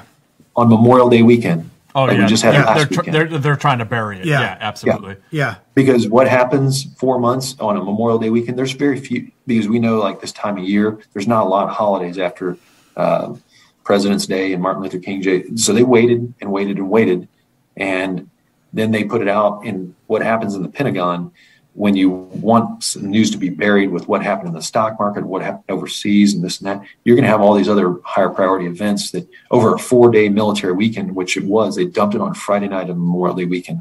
You know, 14 years ago, last Friday, Yeah. they dumped it. And uh, they used this phrase the Marines acted appropriately according to the rules of engagements and tactics, techniques, and procedure for a complex ambush. And some people can say, well, you guys were exonerated. Really? Why did the media, you know, for another eight years until I retired and got out, and, and I, we just kept getting, you know, these drive-bys in the media saying, well, they got away with murder. They, Right. they kept saying, they never said they were innocent. Right. And that's true. Right. So the media was reporting the information that the media had. Right. But when you don't give them anything, or you don't use legal terms such as innocent, guilty, or dismissed, Right. They leave it open. go? They leave it open for interpretation, however somebody And wants the, to and the interpret it. statements of your men are all classified at this time. Right. if they were. And actually, when you talk about censure, they gave us a quote unquote protective order. So you tell me if this is protecting you or is this more aligned to censure? The order was, you know, while General Mattis was the convening authority, it stated that if any of us, to include our attorneys, speak to the press during, before or during this trial, that we will be punished according to the Uniform Code of Military Justice. And if, because we had civilian attorneys, they said that we will send a letter to the bar requesting that they be disbarred. Uh, so I don't think that's even lawful. I don't think you can lawfully say that to a civilian attorney. Yeah. Well, uh, I've got the letter. I've got a copy of the letter. And so we had this gag order put on us, and I complied with that. And then I retired. The day I retired, Jack, um, Military Times run this hit ad on me saying, you know, Fred Galvin killed 19 and wounded 50, blah, blah, blah. Uh, I contacted that managing editor, who I'm now friends with, but he all he did is change the words that we killed up to 19 and wounded 50. And I, but I gave him my polygraph. I gave him the executive summary from the court of inquiry. I told him like, what you're writing is not based on any facts. Right. You need to stop writing it. He just modified it, but it had the same meaning. Uh, six months later, after I retired, as the Marine Corps' high holy day called the Marine Corps birthday, Marines found it in a bar there. And we all celebrate it. We all get drunk. And like everybody, that's the intention to do, to celebrate, eat some cake and drink some rum. And then, uh, so on that day, they did another drive-by, same news source. Uh, said we, they used the phrase, we killed up to 19 wounded 50. So at that time, I'm like, I'm not calling the managing editor. I'm go, I'm a business owner. I'm going to call the president of the Gannett Media Corporation. And I had an earful with him. He sent two guys out for six days at two separate times out to Kansas, where I was uh, from and moved back to. Uh, they interviewed me, and I, I had a lot of that information that I fought to declassify. Uh, it was coming in. I got more as time went on, but I gave to them uh, just a ton of it. They wrote a five part series, which uh, I remember that 2016 won the Presidential Ford, President Ford Foundation Award for reporting on the Department of Defense. Uh, so, inform- so I started. You know, I had a business. I was going to grad school. I was taking care of our dying sister, and uh, had a Gold Star charity. I was busy, moved, trying to move on with my life, mm-hmm. um, but they would still do some more. Uh, Washington Post did a drive by, and that's what led me, Dave, to want to, you know, put this in a form, request all the information, right, uh, so Americans know everything about what went on, right, uh, from their sworn statements. These are what these senior officers said under oath in court it's unadulterated. It's not paraphrased. Uh, I know Nick Kaufman. He wrote several articles, and when I was in China on our MBA residency, um, I was I was his enigma machine because I was giving him all this declassified information that had no reason being classified to begin with. You know, the security classification guide prohibits anyone from classifying something for the purpose of saving someone from embarrassment. Right. And this is textbook, just that. Again, it's censure. So I was the Enigma machine that was defining what nouns, who was talking about what uh, to to Nick as he was writing that series in the SOFREP uh, in 2016, which was very very in depth and described. And, and, Nick he just posted page after page. I mean, it's it was redacted, but he put in who was talking from what I was giving him. Uh, but nothing like this book is the same way. It's not paraphrased. It's not edited here and there. It's but it is, as, as you guys both know me, um, you know my game.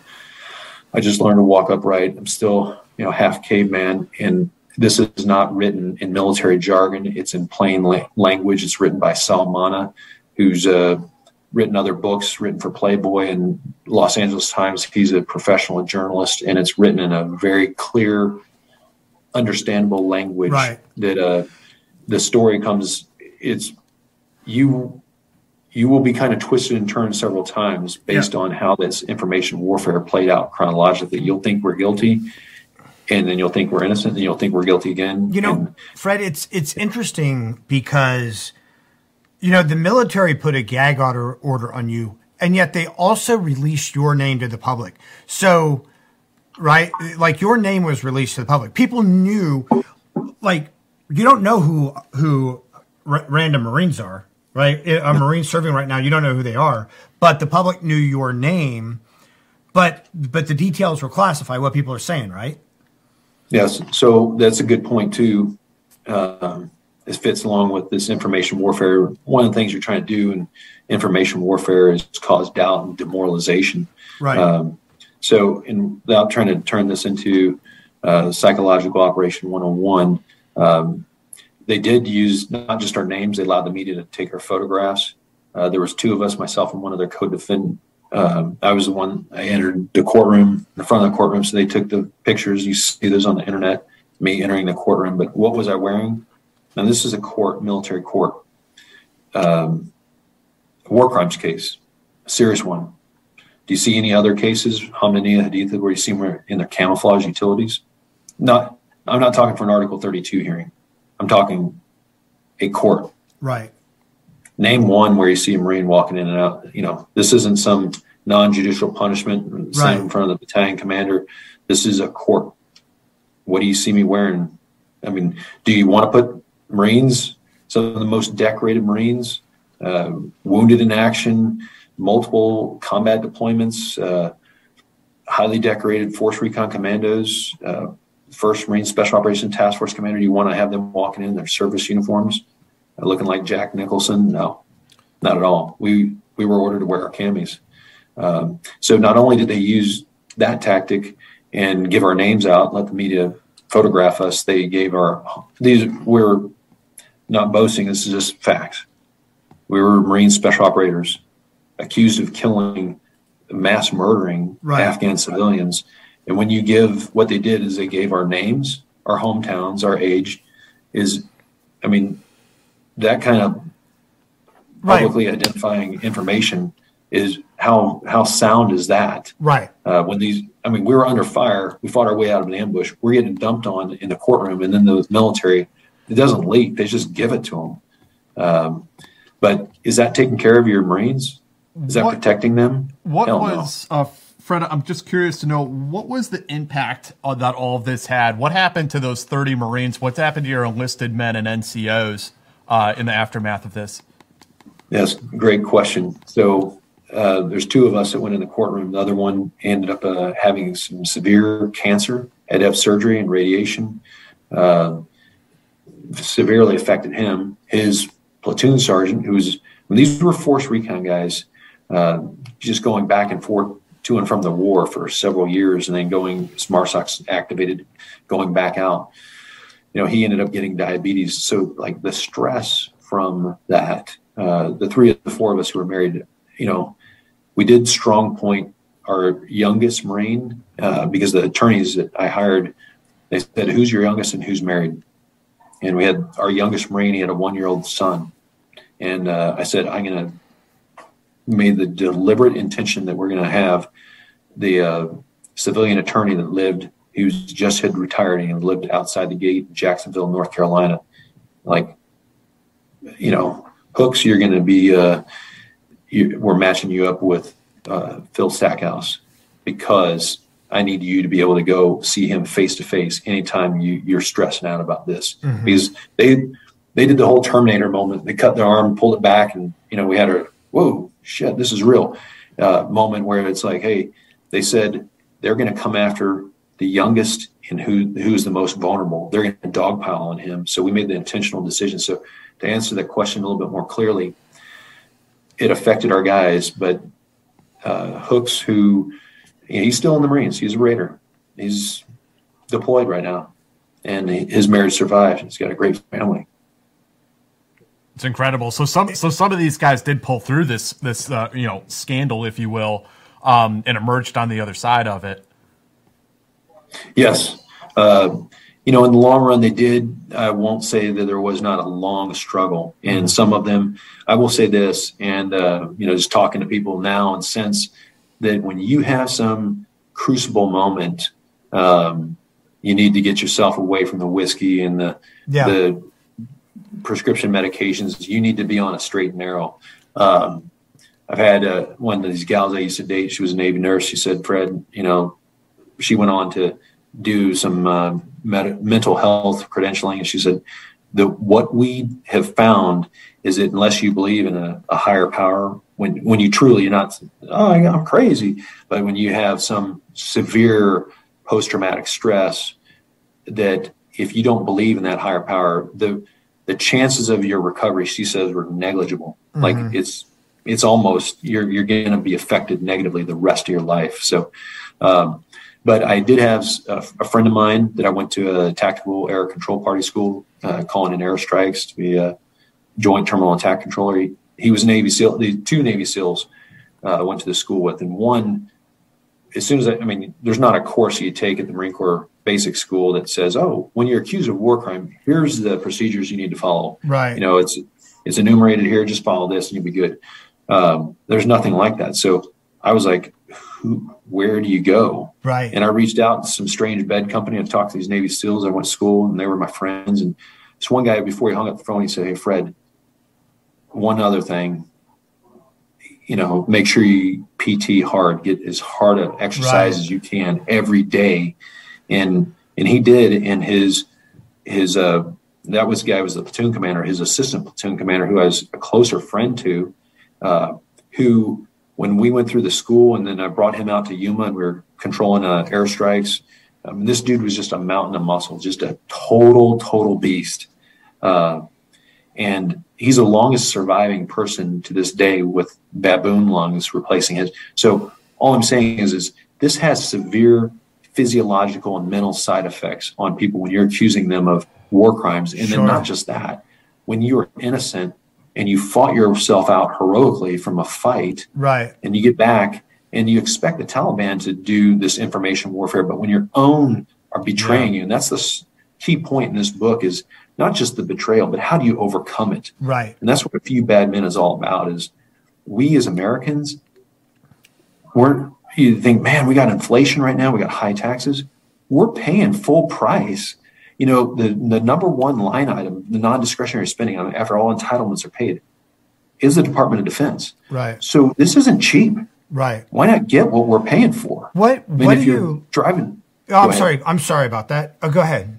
Finish that thought. I apologize. I'm just saying, like, if you're driving the Rolls Royce, you better get the full package and everything that comes with in that warranty, and better not let it fall apart. And that's what's going on right now with our military. We, we've seen it hijacked. Right. You see all this stupidity and re-engineering going on, and the morale is so low. But it's not like we're getting it at a discount. It's it hasn't become any cheaper. It's getting more expensive, and we will be called upon. China isn't doing these amphibious rehearsals for general purpose. They're not just like we don't have anything better to do right now. They're doing it because they're planning to take Taiwan, and they're going to push across those straits. It's going to come, and we're going to be in a fight with them, and we better be ready, and we better have morale. And that is not going to be some uh, enemy that's wearing flip flops. That's going to be a determined enemy that has fifth generation fighters, drones, everything, and we're going to be we're going to be needing our very very best. And are these leaders that you read a few bad men, it'll make you sick to your stomach. Do my recommendation I've told people is I just recently reread the the hardcover is Yeah. the advanced copy is do not read this before you want to go to sleep. It will it will piss you off that bad. Yeah. It will Yeah. make you so angry that this happened to warriors and that these leaders got away with it. And these people went on to get promoted Right. four stars Right. and rewarded handsomely. And we we saw that like with Danny Colson too. We, we you know where where people. Uh, well, no, I'm not sorry. I'm sorry. Not was it Danny? No, who was blamed for? Uh, who was that we interviewed? Who was blamed for the Waco? Uh, That was Danny. It was Danny, right? Yeah. Where you know they have these stellar careers like yourself. You know you, and then leadership somewhere in the government speaks and and it's treated as law before they're even given a before you're even given a chance to defend yourself. Yes. One one thing I will also I really want to emphasize this is not a one off and I wish it was. And I hope to God there's no sequel to a few bad men too. Right. However, a current mission in progress is the Marine Special Operations Command, the command I was in when this happened, is hunting down three of their own right now from a situation, as you may know, that uh, three uh, guys from MARSOC, two Marine gunnery sergeants, E7, and a corpsman were out in Erbil, Yeah. and retired Green Beret hit them, uh, punched Danny Draher. The media doesn't want to cover any of this. Why I don't know. Danny was a gunnery sergeant, African American, punched in the face twice. Guy coming in a third time, uh, his mate punches him in the face one time. Uh, retired Green Berets, 275 pounds, hits his head on the ground, dies four days later in Germany from asphyxiation on his vomit. Tragedy. That was not intended. These guys used one punch. They did not just what special operations teach, use the minimal amount of force. Mm-hmm. They do what Marine Corps martial arts program. Every Marine is trained and has to be qualified in this self defense. And, and I mean, they, they they picked him up and took him to the hospital too, didn't they? They reported it immediately. They oh. took him back on the base. They said, "Hey, make sure Chief Eric Gilmet treats him." He was the 18 Delta corpsman, and they did, and they observed him, and but it was it's totally unintentional. So now all three. Does this make sense? Because everybody's like, that, "That's crazy."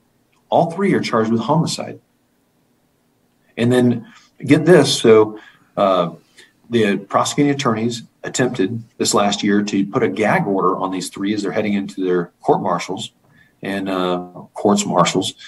Tries to put a gag order on it. The judge, uh, Colonel Scott Woodard, who was you know the, in the arraignment hearing, as they try to say, "Hey, we want a gag order on them." Colonel Scott Woodard was the defense attorney for my co-defendant in our MARSOC 7 trial. He was like, absolutely not. There will be no gag order on these guys. And then is this has gone on, dragged on for three and a half years. So we have the situation that occurred this last November and December. So in November, uh, the, the case has gone on for three and a half years because it's a weak case for the government. You know, it's basically saying you don't have the right to self-defense. It's a sad situation. Somebody died, but when you're attacked, this is why grown men should not be fighting. Uh, especially grown men trained to kill others. Uh, so the government's case is weak. Uh, a colonel from headquarters Marine Corps Judge Advocate Division up in the Pentagon goes down to Camp Lejeune and tells eight defense attorney, military defense attorneys that your fitness reports can protect you, but on the promotion board, the colonel, who's the staff judge advocate, he'll know who you are and you're not protected. So he states this to these eight Marine attorneys, Which who is all signed un- affidavits. undue command influence right off the bat. Exactly. And then so the the judge and so the first trial has occurred uh, with Chief Eric Gilmet, who's charged with homicide, charged with homicide, and he medically treated uh, Rodriguez, uh, charged with homicide. He threw his case out with uh, dismissed it with extreme prejudice. Notice I use the term dismissed because that's a legal term, Right. but he dismissed it with extreme prejudice Right. the government's wanting to file an appeal in that case, but the two Marine gunnery sergeants, uh, they're Marine Raiders, are still in the gauntlet under fire, and you know mainstream media doesn't even want to talk about this at all. Right. So Right. my point in this tragedy highlights that when good men do nothing, you know, evil prevails. The old saying. Uh, it actually emboldens those with the criminal mind that think that you know what, we did this before. We'll just run a number six on them again. You know, we have absolute power. Uh, now Marsoc is a closed loop. They're even bringing all the Marine Raiders out of Camp Pendleton, California, back to Lejeune's. Putting so if you're in this loop that you're not going to get out of, and you're all in one base, what a Uh-huh. strategic and tactical nightmare. But do you think the convening authority, who's Major General Glynn, the commanding general for Marine Special Operations Command, do you think he's holding a after three and a half years a court martial for no reason? Do you think those Marines have any pressure or any influence uh, by the convening authority on their promotions, their retentions, their next assignments?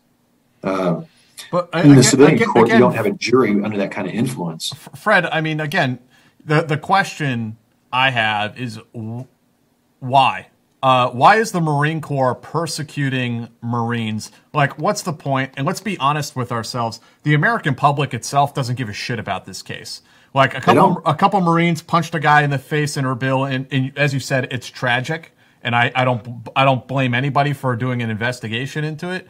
But John Q. Public doesn't give a shit. And even in your case, unfortunately, um, a bunch of Afghans get killed, supposedly, and some Taliban people say maybe some people got killed. The American public doesn't get, couldn't even point to Afghanistan on a map. And I'm not, again, I believe in accountability and oversight and uh, doing an investigation to get to the bottom of it is the right thing to do. Um, but my question, when I say it doesn't like it doesn't matter or people don't care, what I mean by that is what is the incentive? What is the point of the Marine Corps persecuting Marines when there's no? It doesn't seem like there's any tangible public, well, public good or, or public interest, or quite a public outcry, Right. like pressure being put on them to, you know, to to to lie. You know, it, it's like they're eating their own because for their own gratification, which not is weird. because of anything else. what, what, which would be weird too. What, what's Yeah. again? What's the Well, point? two two points that you guys make that I'll address. So, one, because the public doesn't care. I mean, again, this is the nation's largest employer.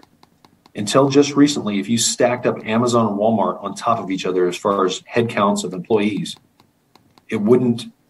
In, until just recently, the two of them combined uh, just exceeded the total number of active reserve, civilian, and contractors in the Department of Defense. So this is, but should we care the nation's largest employer? Now, Amazon can't put you on bread and water.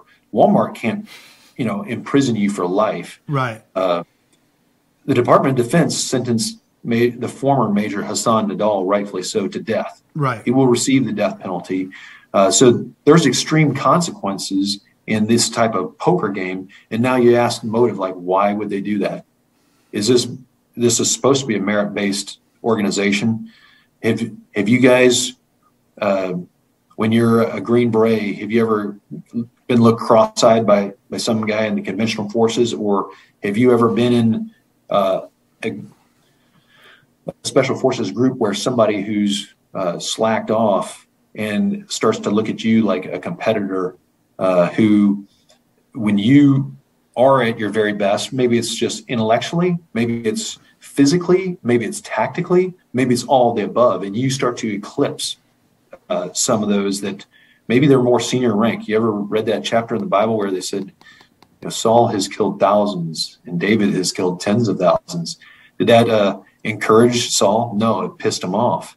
And the Marine Corps is a very similar, very prideful, egotistical, and self-righteous organization. And the leaders, you know, need to be able to not have that affect their emotions in their decision making, but they did.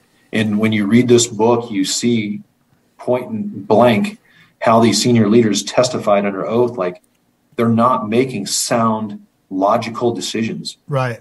Right. They're letting emotions and they're letting a narrative that they all went along with influence what they're saying coming out of their mouth and they just they they all fall on their sword and that's that's why it was so important for me because I was the defendant one of two in the in the trial and you're you're I'm listening to all this stuff and it was bizarre uh, that the media is not there. That none of this is public. I thought it would never be public and I had to fight like hell to make sure it was and here it's in one place. And again, if you care for our national security, if that means anything to you, if you think that you're a little pissed off that the price of gas here in California is six dollars and thirty-seven cents a gallon, and the inflation in some areas is over twenty-eight percent year over year.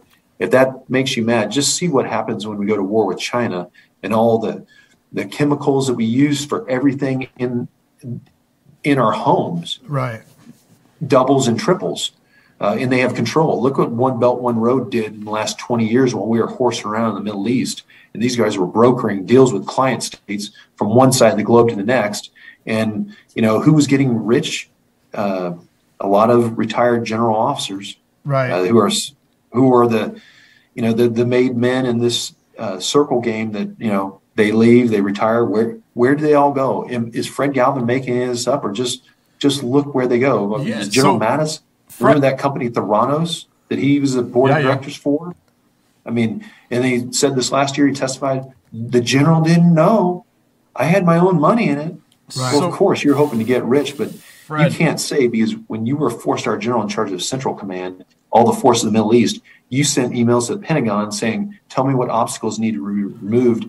So that we can use this in Afghanistan. So if you're pushing and if you're coercing people to use this stuff, and then you go work for their board, you better damn well know it's going to be working or what it's all about. If you're advocating this being used on people before the FDA approves the damn thing, Right. Fred, um, uh, can't plead ignorance. Tell tell us then, um, since uh, you know you're pretty passionate about this subject and it's the title of your book. Tell us who who are the few bad men in your book? Let's let's throw some Yeah, salt. let, let's uh, let's let's get a little spicy here. Let's throw some shade Okay. uh, since since we have you here. I mean, who who are Yeah. the who are the bad men? What did they do, and where are they now? Okay. You guys may want to knock a few of these back while I'm telling this story. uh, because this book does, it not only names them, it as you're reading about these people, it shows you the photo, the black and white. If you get the hardback version, it's in it's in black and white because I know a lot of Marines like myself, we like to crayon. You know, sometimes we'll even eat the crayons. But you can fill it in, and it as it describes them, it gives their testimony, which these guys thought would never be made public. I fought, and here it is. So I realized it's a matter of time before I'll likely be assassinated. I'm just joking, but it's uh, probably been in somebody's head. Uh, this is coming out like a piece of radioactive waste delivered by Amazon in a lead suit at your doorstep. Uh, this is not uh, friendly to general officers, but who are the made men? Uh, one is Colonel Patrick Bahana, Air Force uh, Special Operations Officer. Um, he was the one that General Frank Kearney, who was the commanding general at uh, Special Operations Command Central, he was the General Kearney was the Geppetto uh, pulling the strings on uh, Pat Pahana, uh, having him do what he did to ODA 374 in a steer an investigation in a in a knowingly wrong way. Then what happened there is, you know, SOCCENT referred it to SOCOM, like I said, SOCOM uh, sent it over to the Marine Corps. The Marine Corps is like, you know what? We're not going to let this uh, Marine Special Operations Command handle this. We'll give it to a little, somebody a little bit more senior, Marine Central Command. We got a guy over there that he knows what to do. They gave it to General Mattis. Uh, do I think General Mattis is innocent? When he had my polygraph and he had uh, 40, he ordered 45 criminal investigators and four prosecuting attorneys to come after the seven of us and then just aim in on the two of us and then just aim in on me. I think that's coincidental. No, I see that happen in other war crimes cases going on? There's a reason we're called MARSOC 7. There's the Hamdaniya 8, there's the Haditha 8. Um, ours was given some special treatment. Mhm. And uh, yeah, I'm a little pissed off because our guys got that wire brush and it's affected their lives, some to this day. Uh, that doesn't feel good. And uh, we've asked, I mean, Congressman Walter Jones is one of the good men. He, he stood up, the congressman, late congressman uh, from the district uh, we were in, in North Carolina's second district. He, having not known or seen us, he said, These Marines' rights have been maligned. He goes, Why has their presumption of innocence been discarded? Uh, he's one of the good men. You had uh, Colonel Nicholson. Now, you know, he's a four star general. John Nicholson is retired. He's uh, in charge of all forces in Afghanistan, which, Yep. how'd that go over in Afghanistan? Um, exactly. But, you know, he was the one that made a public statement voluntarily to the press, to the Pentagon press corps, live from Afghanistan. And you guys remember this. This is the one thing that was famous about our case because nothing before has ever been said so so condemning against Americans. Uh, he said this was a terrible, terrible mistake. This was a stain on our honor that American Marines killed innocent Afghan civilians, and he humbly and respectfully, uh, you know, asked for forgiveness. And then he went around and paid solatia payments, the equivalent of four years' average an- annual salary, to everyone he could at this uh, Shura.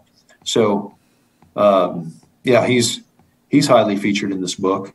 And uh, then there's just other Marines that could have, um, you know, supported us, and they they weren't as criminal, but uh, we did have a um, Marine liaison uh, to that was over there in Bagram at the uh, command combined uh, Joint Special Operations Task Force headquarters, and he was the he was the dirtiest one of all, Major Scott Ukile, and he sabotaged us. He drafted up this brief uh, totally condemning us. He uh, he threw every stone he could find against me and our task force. Uh, and why you would do that to your own that you're sent over there Right. to right. advocate for is despicable. It's and the thing is, is you know, especially especially for the Marine Corps, where you know esprit de corps, you know, semper fidelis, where that is that is like the blood that is supposed to run through the vein of a Marine, and it's Always not faithful. yeah, always faithful. And it's not that, you know, it's not that that would justify a cover up, but it would certainly justify even handedness, fair treatment, and and the desire, the desire to see your Marine Corps unblemished and unstained instead of just like, oh yeah, these guys must be guilty because because the Taliban and AQ have never ever lied about anything. Oh no, straight straight shooters. Yeah, That's not a tactic they use. yeah, Um, and then, so one, the one last uh, thing is, God rest his soul, late Congressman Walter Jones. He did fight for us, literally to death. Um, he received an injury and he ended up dying slowly. Uh, but he always told me, he said, Major Galvin, if it's the last thing I do, I will clear your Marines' names. And so he sponsored House Resolution 21 in the 115th Congress. And for that two year congressional session uh, from 2017 to 2019, unfortunately, unfortunately, until the day he died, it fell on deaf ears. And the purpose of that is says that you can Google search H period RES period 21 in the 115th Congress, and it says to have the Commandant of the Marine Corps make a public statement stating that the Marines of Marine Special Operations Company Foxtrot were not at fault in the ambush on 4 March. Sat on deaf ears. The Commandant was indifferent. did nothing, indifferent, didn't clear our names. People say, well, you know, that you guys were finally exonerated. And let me be very clear about this. The Department of Navy had senior civilians that did an investigation. It was released the day after General Mattis was fired. General Mattis was the convening authority in our case. Uh, Mattis was fired, and on the 2nd of January 2019, uh, this uh, panel that had been formed in May of the previous year, who knows? I mean, if the Secretary of Defense was the boss in this investigation, now he's the boss at the Pentagon you're probably going to be really careful. But the day he was fired, this thing came released, and it's a 12 page report.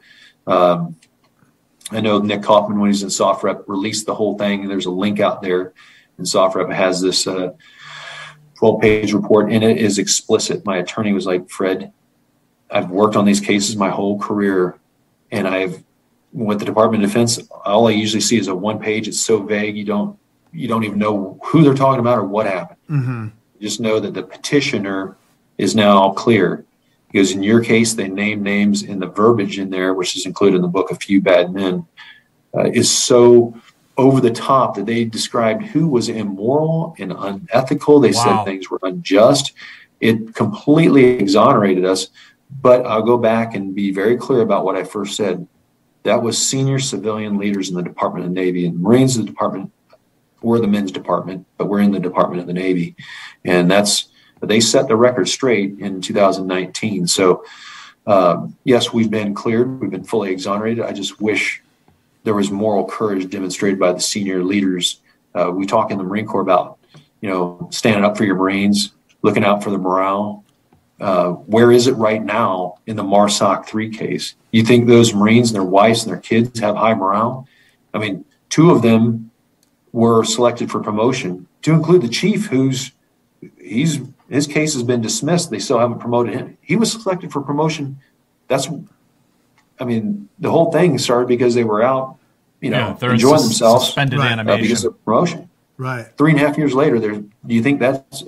You think you're looking out for people's morale? Right. Even after a guy's case is dismissed. Right. he's not promoted. Right. Fred. No the the next point I wanted to get into, and I mean, I think you did a really amazing job outlining this and documenting all of it, and I'm really glad that you wrote this book to to tell the story of yourself and your men.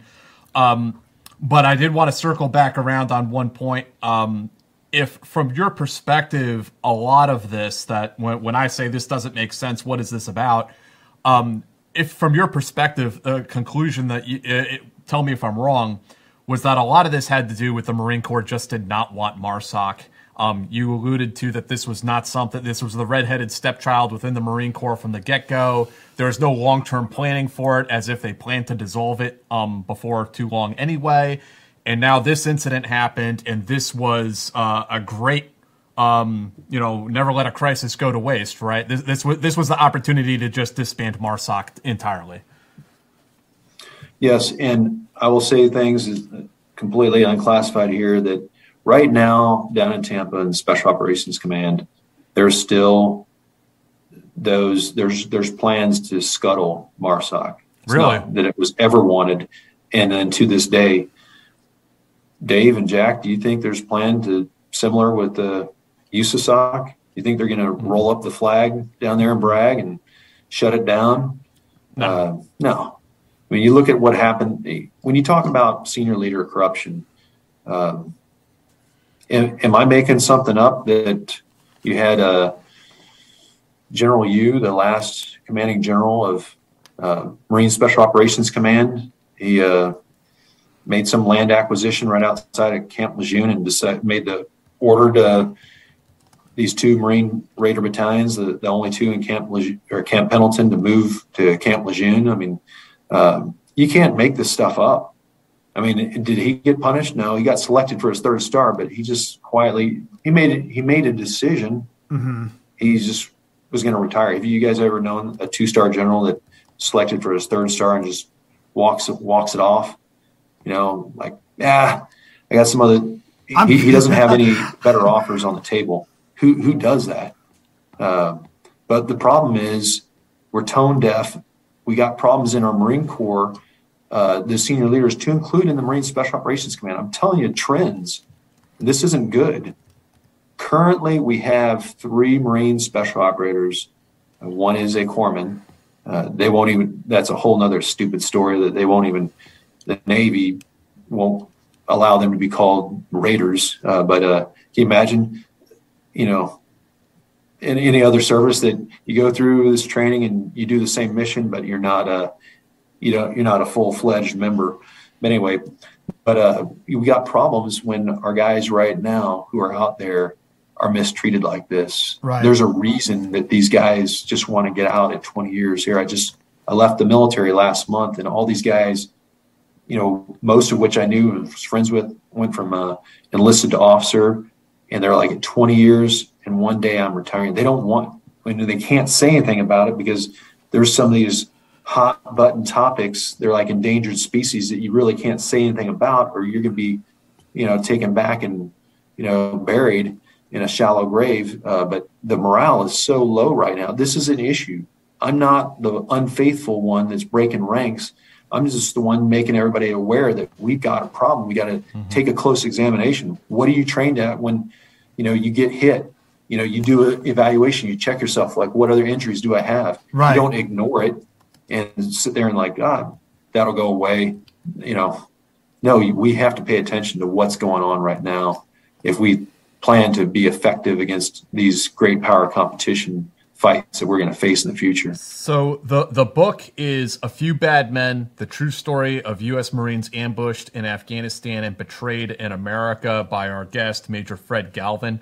Fred, uh, start wrapping things up here. Uh, I, I, think we understand at this point why you wrote the book. I, th- yeah. I think everyone gets you. You're pretty passionate and fired up and, about and this. And it needs. To, it's a story that needs to be told. like at, at, some point, you know, at some point, the commandant of the Marine Corps needs, whoever it is, at whatever point in time, needs to come out and publicly state these guys yeah. were innocent. And what what yes. was what was the process like writing the book? Were there any new revelations that that you dug up during the process of writing this? Um, what, has there been a response from any of your men, your peers, uh, to the book so far?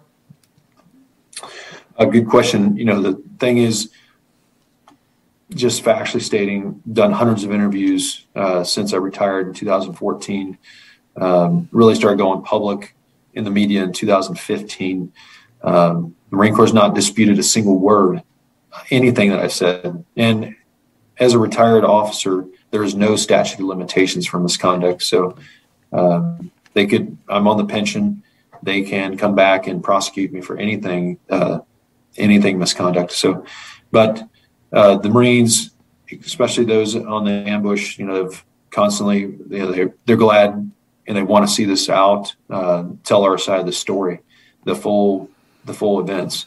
Uh, but, you know, the, I will also say this six months ago when this book was announced it's coming out, I had a, a LinkedIn account and a Twitter account that were created. Uh, one said I was lieutenant colonel, which I've never been promoted lieutenant colonel. Others, but these fictitious accounts saying I was crazy, I was dying, and I was going to, you know, painting me as this madman. Uh, a month ago, I had my Facebook account hacked uh, with a, a, link in there that was sent out from my own Facebook account. So all family and friends that I know got this thing. And I think they saw the sales of the book trending, you know, as a number one new release. And uh, as I'd send stuff out to family and friends, that you know, this uh, kind of corrupted that and set it back a little bit. So, uh, but there is a lot of this information warfare. I saw this uh, one gentleman on LinkedIn saying, "Oh, you know, uh, don't buy this book." It's a book of gripes by Fred Galvin, and I'm like, a book of gripes, a little bit more than yeah. Mark S. I said, okay, Mark Sutton. Uh, it hasn't been published yet. How do you know what's inside it?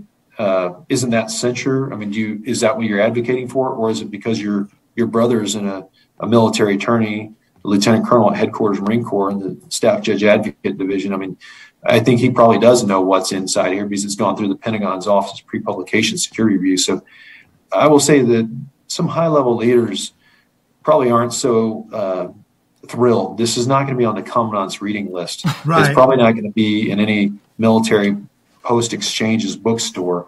But if America wants to know the health of the military, they need to understand the good and the bad. Yeah. And I'm not talking about all the good things that people have done. Now, this book has its, and I equate this to the candy. It's got our combat operations in Iraq and Afghanistan, but the trial is the meat and potatoes. So don't get filled up on, Yeah. you know, the the hors d'oeuvres and the dinner mint. You know, you want to get into that trial, and you'll see this is the stuff that makes it extraordinary. This should never have happened, nor should it ever happen again. But it's going to, and just like evidence with these guys in the MARSOC three, we've got a problem, and we cannot ignore it. When you, if you have something terminal in your life, cancer, or you know, if you were the young Green Beret that went out and married the stripper, uh, and she's just spending your money, you've got to make a decision and take some action and survive. Because if you don't, you're it's going to end up, you know, killing you. The book comes out in just a couple days, June 7th. Uh, it's up for pre-order now on Amazon. Uh, I'm definitely going to order a copy. You, you shared the a PDF with me, but I, I want to get a hard copy Yeah. of this book, Fred. A Um, few bad men. Check it out. It's it's it'll depress you. it'll shock you and depress you. Uh, but One thing definitely check about it it, out. gentlemen, is it's with supply chain issues.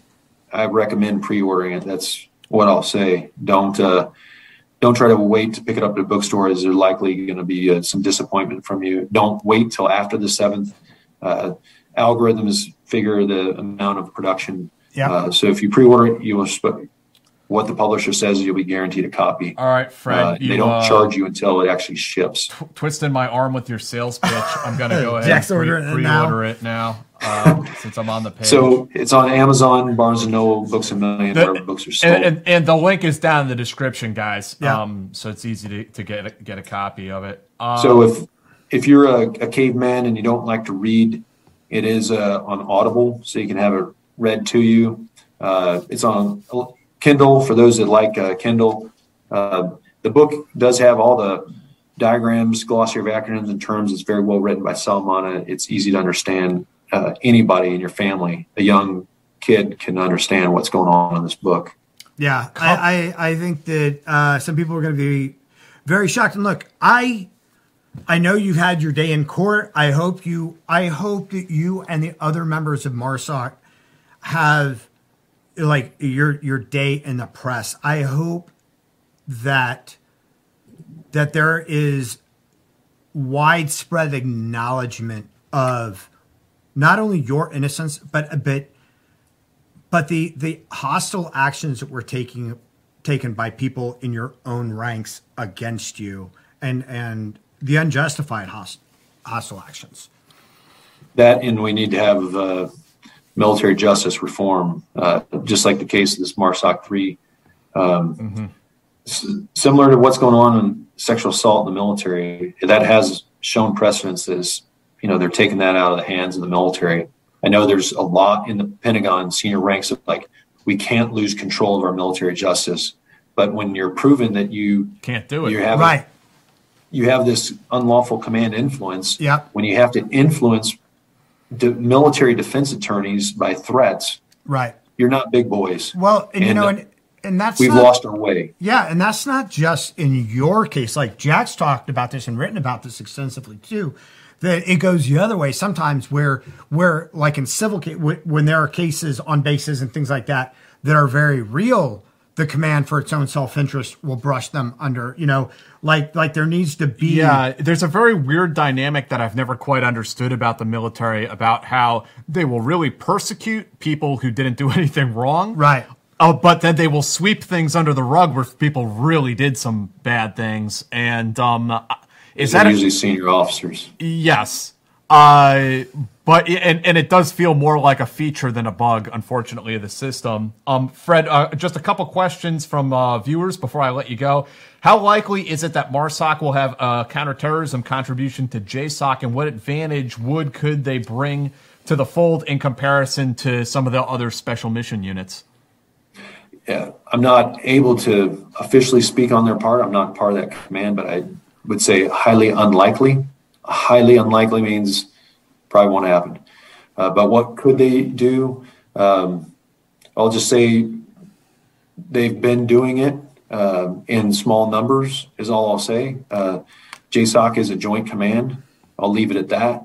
and uh, those men have, which uh, I have tons of friends and close respect for, have been doing it at the highest levels. And one thing, Marines, it's like a cult. It's very, I mean, they do a good job at brainwashing guys and getting these guys to to do extreme things. Uh, since the, I mean, Marines were coming alongside in ships, swinging over in ropes with swords, uh, killing people. That's that's some pretty wild stuff. and, uh, you know, some from some of the earliest days, uh, the American Revolution. So uh, Marines can definitely, if they had been given that opportunity, it, as a organic Marine force, that would be a phenomenal portion of our national security. But uh, I doubt that'll ever happen, unfortunately. BP Izzy, thank you for uh, thank you for your donation.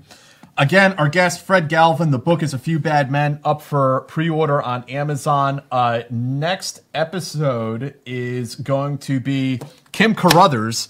This dude served in the Ranger Battalion, in Special Forces, in Worse, and served as a, and also worked as a private security contractor. Kim has, I think he's one of those dudes that kind of did it all. I'm really excited to talk to him. Uh, been going back. Um, he's all teed up for next week, so really excited to have him on the show. And uh, we'll see you guys next Friday. Fred, thank you again for coming on the show, doing this interview, writing this book, and telling the story of uh, of your men and, and, what really happened out there. Yeah, thank you, Fred. We appreciate it. Yeah, thank you very much for letting me uh, get this word out to your listeners. Really appreciate it. Absolutely, folks. So we'll see everyone next Friday. Thanks, everyone. Buy the book. That's right. Step into the world of power, loyalty and luck. I'm gonna make him an offer he can't refuse. With family, cannolis, and spins mean everything. Now, you wanna get mixed up in the family business. Introducing The Godfather at ChumbaCasino.com. Test your luck in the shadowy world of The Godfather slot. Someday, I will call upon you to do a service for me. Play The Godfather, now at ChumbaCasino.com. Welcome to the family. No purchase necessary. VGW Group. Void where prohibited by law. 18 plus. Terms and conditions apply.